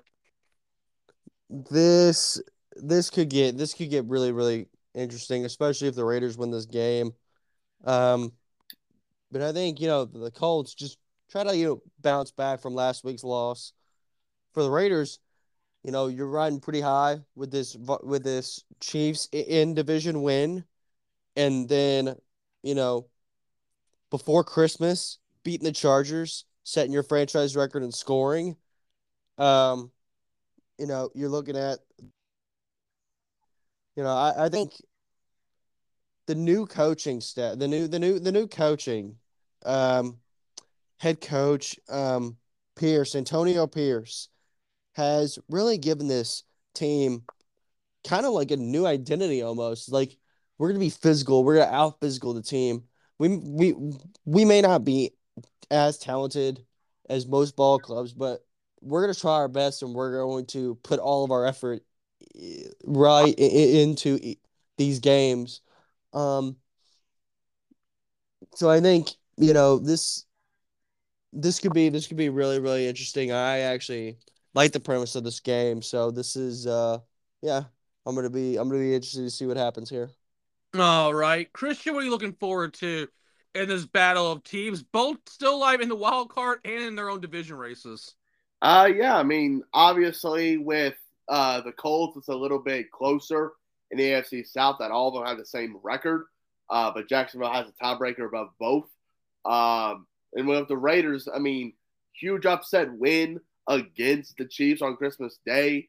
Uh, and there's a lot of teams that, you know, a lot of people, excuse me, are expecting like Kansas City to win this, but right now they're, you know, division titleless, as I mentioned earlier in the podcast. I mean, this is, you know, huge momentum building for the Raiders, and they just got to stay focused one game at a time. And even though it's a long shot to get into the playoffs and win the entire division, it's still plausible. There's still a chance, you know, like Jim Carrey on Dumb and Dumber. So it's going to be a very good matchup where both offenses they can be really good, but can also be an absolute stinker that we've saw uh, both in the you know their previous games. So it will be a fun matchup to watch in the AFC wildcard race. Yeah, and um, on to our picks, but uh, I'll mention just briefly. I was listening to you know Bill Simmons and he cousin Sal on, and it's like this Raiders team has had three really different games in the last two weeks. You had on December 10th, you beat you lose to Minnesota three nothing. Four days later, you go to the you take the Chargers and you blast them 63-21, forcing them to make a change at head coach. Then you get a little bit of a break, 11 days, and you're playing Kansas City at Arrowhead, and you're winning with the offense doing next to nothing after your offense put 63 up uh, 11 days earlier. So this Raiders team's going on winning in so many different ways lately. Uh, well, I mean, they lost that 3 nothing game, like I mentioned, uh, to the Minnesota, where their offense couldn't get anything going. And, you know, weirdly enough, I think that they're hitting the right track. And Antonio Pierce, uh, as the interim coach, I don't know if we'll get the full time job.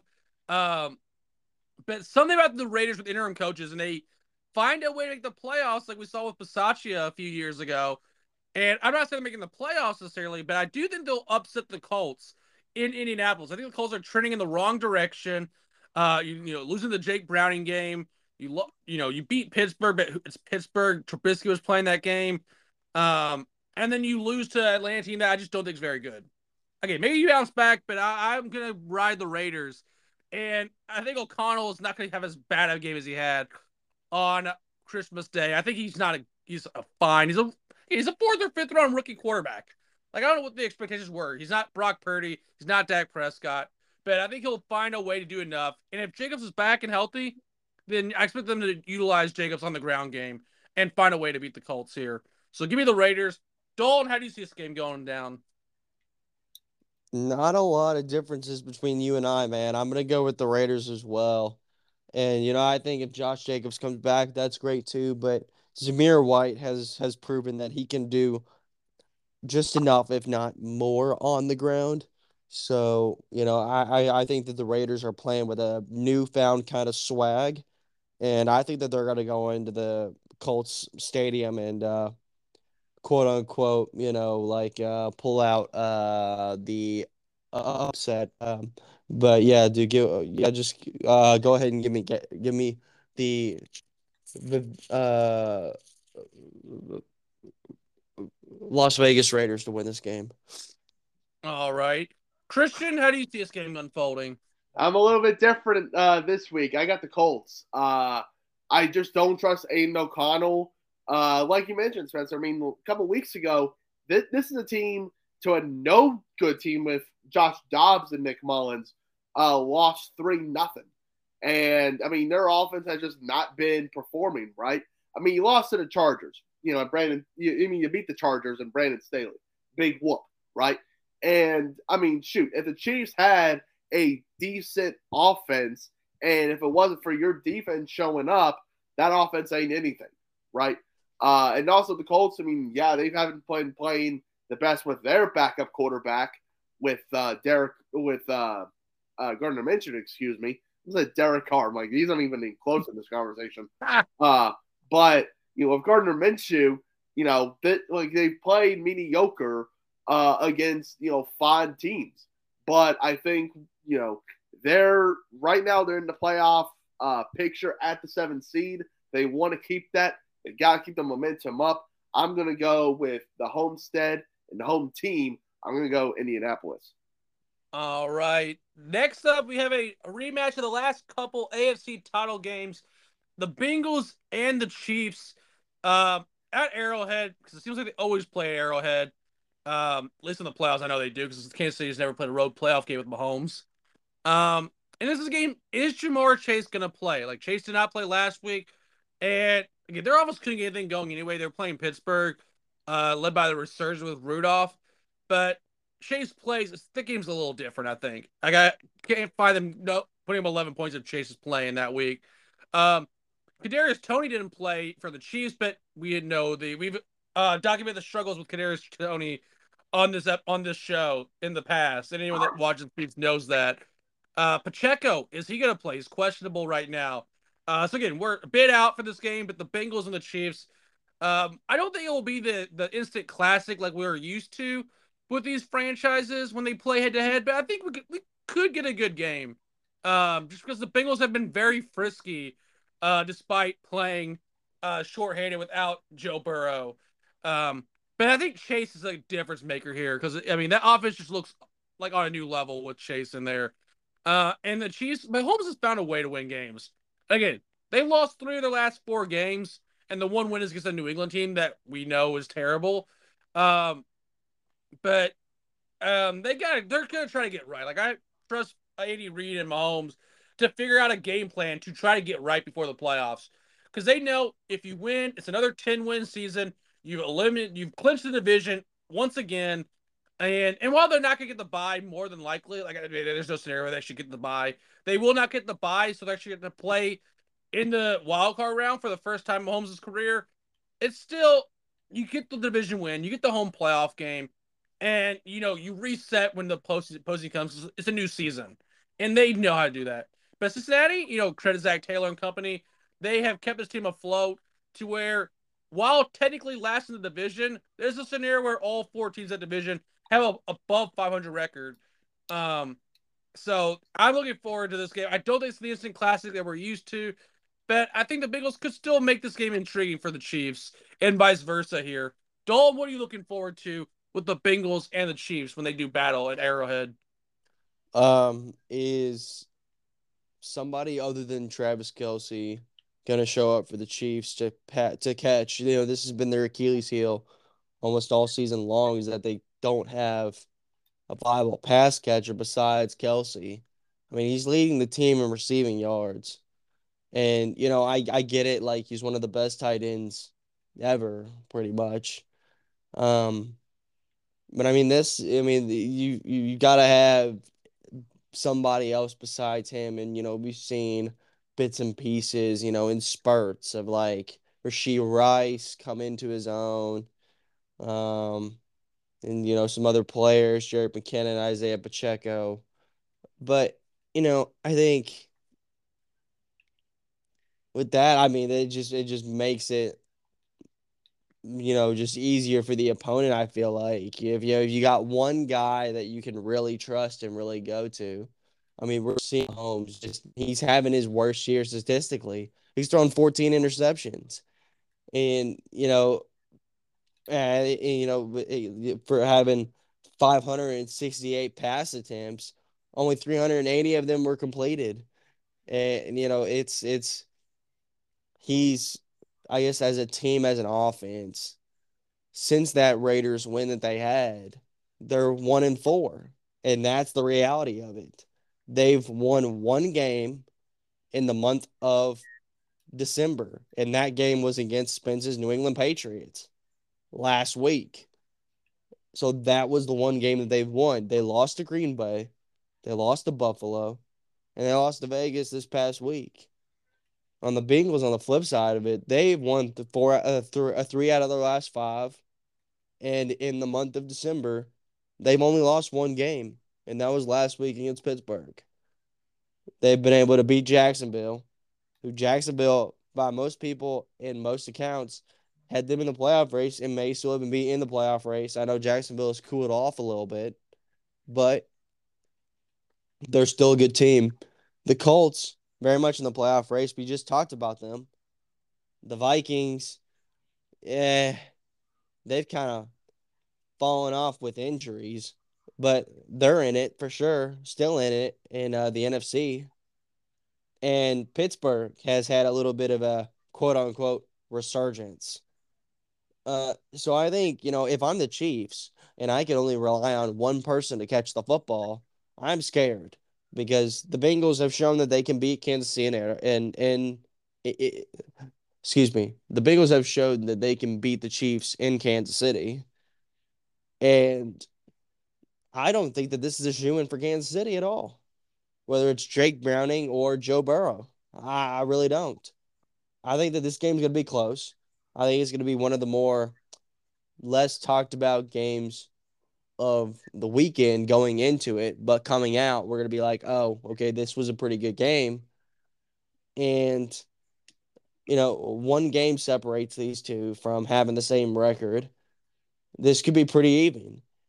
But now, whether Ja'Marr Chase plays or not, I I, I think that we'll we'll we'll we'll find out. But if he doesn't, I still believe that it's going to be close because of the fact that these two teams are pretty much even. They're pretty much even. If Chase doesn't play, Tee Higgins can still catch the ball. Tyler Boyd, you know, the Bengals still have weapons. I'm the Chiefs. Damn. I mean, I can't trust anybody. I mean, I really can't.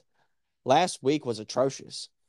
I mean, you're uh, two defensive touchdowns in a matter of what was it like 10 seconds it felt like it felt like just i was like bang bang. Like it was quick. Um the chiefs have been an absolutely disparity this season. I mean i i i don't care if they're nine and six four and four at home. I, I don't care. Like this is this has been an absolute travesty and something that i didn't even expect uh coming into this season with this team. And I, I mean, I really think they've got to make pass catching and you know, you know, like the uh, the wide receivers, like a a a um priority for this off season if they want to get back.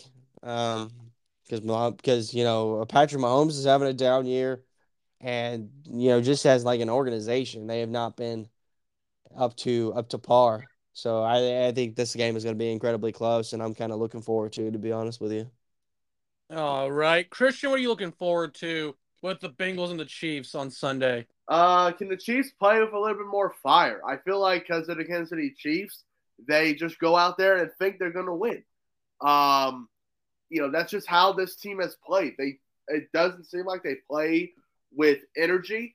Uh, they go into these games knowing that, or really do believing they can beat anybody on any time, uh, and they haven't done that right? And we all know about the Buffalo Bills, you know, sort of thing, right? With uh, the offsides on Kadarius Toney. You know, they played Green Bay a while ago, and they they you know pass interference calls. They could have beaten them, right? And obviously, in this game against the Raiders, they you know they lost to a team that didn't have an offense. So, you know, Chiefs really do need to come out and really act like, hey, you know, we're not just, you know, we're the Kansas City Chiefs, but we're not the same team that can go up against anybody and just beat them and know we have a great chance because we have Patrick Mahomes and Travis Kelce, right? So this offense needs to mightily step up. This defense has done fine, but I mean, you can't handle, you know, two offensive turnovers that went to touchdowns. You can't control that as a defensive coach. So you got to, you know, Andy has to get his boys straightened out.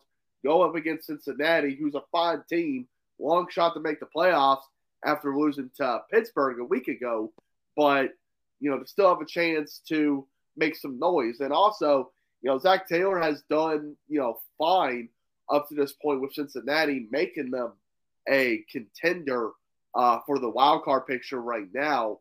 It, it's again, you know, you got Jake Browning, obviously played terrible against Pittsburgh's defense, but Kansas City's defense, it's you know I don't think it's as good as Pittsburgh. It's not as deep in the uh, pass rushing category, but you gotta you know keep them motivated to try and beat Kansas City because Kansas City they're they are beatable. They're a beat, beatable team, and that's what's going to make the difference in this game. All right, to the picks we go. And in my universe, the Raiders win at one o'clock. And again, I'm not sure what the Chiefs are. They're going to be focusing on that. Obviously, they should focus on the task at hand with the Bengals.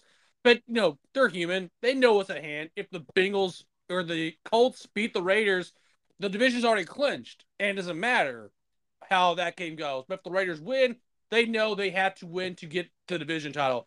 I think regardless, they're going to come out and win anyway because they know that hey, let's just try to do it our way and let's just you know focus on the task at hand because also a win just goes a long way for the team each week. It's hard to win a game in the NFL each week, and they are playing Bengals team that again they're banged up. If Chase is playing, I think the game is closer.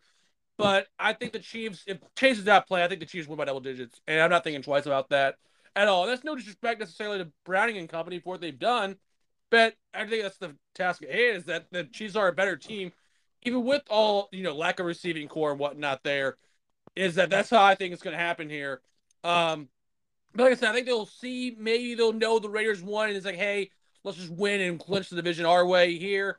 Um, but regardless, I think I think they're going to win, uh, just because they know that a win solidifies the division regardless of what happens at the one o'clock window. Dalton, what do you see happening with the Chiefs and the Bengals? For me, I think that I believe that um, the Bengals are going to win this game. You know, I, I, I just I think that the Chiefs, you know, it, it's they they've cooled off exponentially, and Eh, you know, I, I, I the the the story could be the Bengals defense after this week. Eh, eh, it, it, you know, it, it it may not even have to be about the Bengals offense. You know, they could they could they could score 20 points and win the football game. We, we we've seen that. You know, the Bengals just got beat 34 to 11 last week. They got blown out by a division rival in Pittsburgh. I think that they're going to come out and try to fire, you know, try to come out firing on all cylinders. They guys got blown out last week, got embarrassed. And, you know, I think they've got a little a small chip on their shoulder. And that's not to say that the Chiefs don't, because they took a loss last week as well. But, you know, I think Bengals got more uh, riding on this one than the Chiefs do, if I'm being honest. You, you know, you mentioned if the Raiders lose, the division is the Chiefs. They've, they've, they've got it. The Bengals are still fighting for their playoff lives here. And so I think the Bengals have got more riding on this game. And, you know, it, I'm gonna I'm gonna I'm gonna take them to win in a in a slight advantage. All right. So Dalton, in your hypothetical scenario, the division will come down to the final week of the season, which I, love that. I'm rooting for that scenario, if I'm being honest, uh, where it comes down to the last week of the season. Uh, but nonetheless, Christian, in your hypothetical, the Colts beat the Raiders. Chiefs have the division locked up. But how do you see the Chiefs Bengals game going, regardless of the outcome of that game? Um, I mean, even with that, like you know, because I even though I did predict the Colts, like yes, I would love chaos uh, in the AFC, and it'd be funny as hell for Kansas City to like somehow miss the playoffs entirely with a lot of chaos happening. But I still see Kansas City winning. Uh, this is a team that needs to get their mojo back. This is a team that has to get on back on the same page and make their team and make their fan base believe, hey, Kansas City's had some stretch this year, but they can still hold it in and still be a viable team in the AFC playoffs and maybe a team that gets into the Super Bowl this year. So, you know, Kansas City, they have to win this for confidence for themselves and confidence for the future. Uh, they have the Chargers at the end of the season, and that game probably won't mean anything. But they need to get this on, need to get get get back on track, and you know, regardless of uh, you know, later on down the line, who's one seed if they have to travel or whatnot, like you know, for Mahomes and for his legacy, you know, what he may feels like, you know, this is a team, you know, because Mahomes has always been questioned. Oh, what if he was on the Bears? This is that, you know, what if, right? Where you have no weapons, your offensive line isn't as good. Uh, your defense has done the most part, but your offense is just flat out awful, right? This is what it is. And Mahomes, he's still playing his best, but not to the level of what we think is the best. But I do see Kansas City beating Cincinnati and eliminating Cincinnati completely. All right, so a little bit of a you know some change ups here with some of the matchups, some similarities, some others. Uh, but again, thanks for listening for this episode of Out of Bounds. We hope you all had a wonderful uh Christmas. If you observe Christmas, uh, whatever holiday you do observe in the month of December, hope that was good uh for you guys. And again, I hope that next week, you know, you have a good thanks or good New Year. Gosh, I'm all over the holidays this year. Thanksgiving, uh, New Year's. I'm gonna see Happy Valentine's Day too, apparently, uh, before the night's done. But nonetheless, I hope you had you enjoyed this episode of Out of Bounds. Uh, hope you have a good New Year. We'll be back again next week, previewing Week 18. Must see matchups in the NFL that have playoff implications. And just a heads up, like we did last year, there's a chance we may pick more than five games. If there's like six or seven games that we deem, you know, playoff worthy and like we decide, hey, this needs to be talked about because playoff implications are on the line in this matchup here. Um, so just bear in mind that next week it could be a little bit longer of an episode. With that, but nonetheless, thanks again for listening. Feel free to follow on Spotify, Apple, wherever you're listening to this podcast. Give us a follow there. Feedback's always encouraged. Share this with friends and family. And as always, I am Spencer Brown. D Bishop. And I'm Christian Ernst. So again, thanks for listening. Enjoy the rest of your day.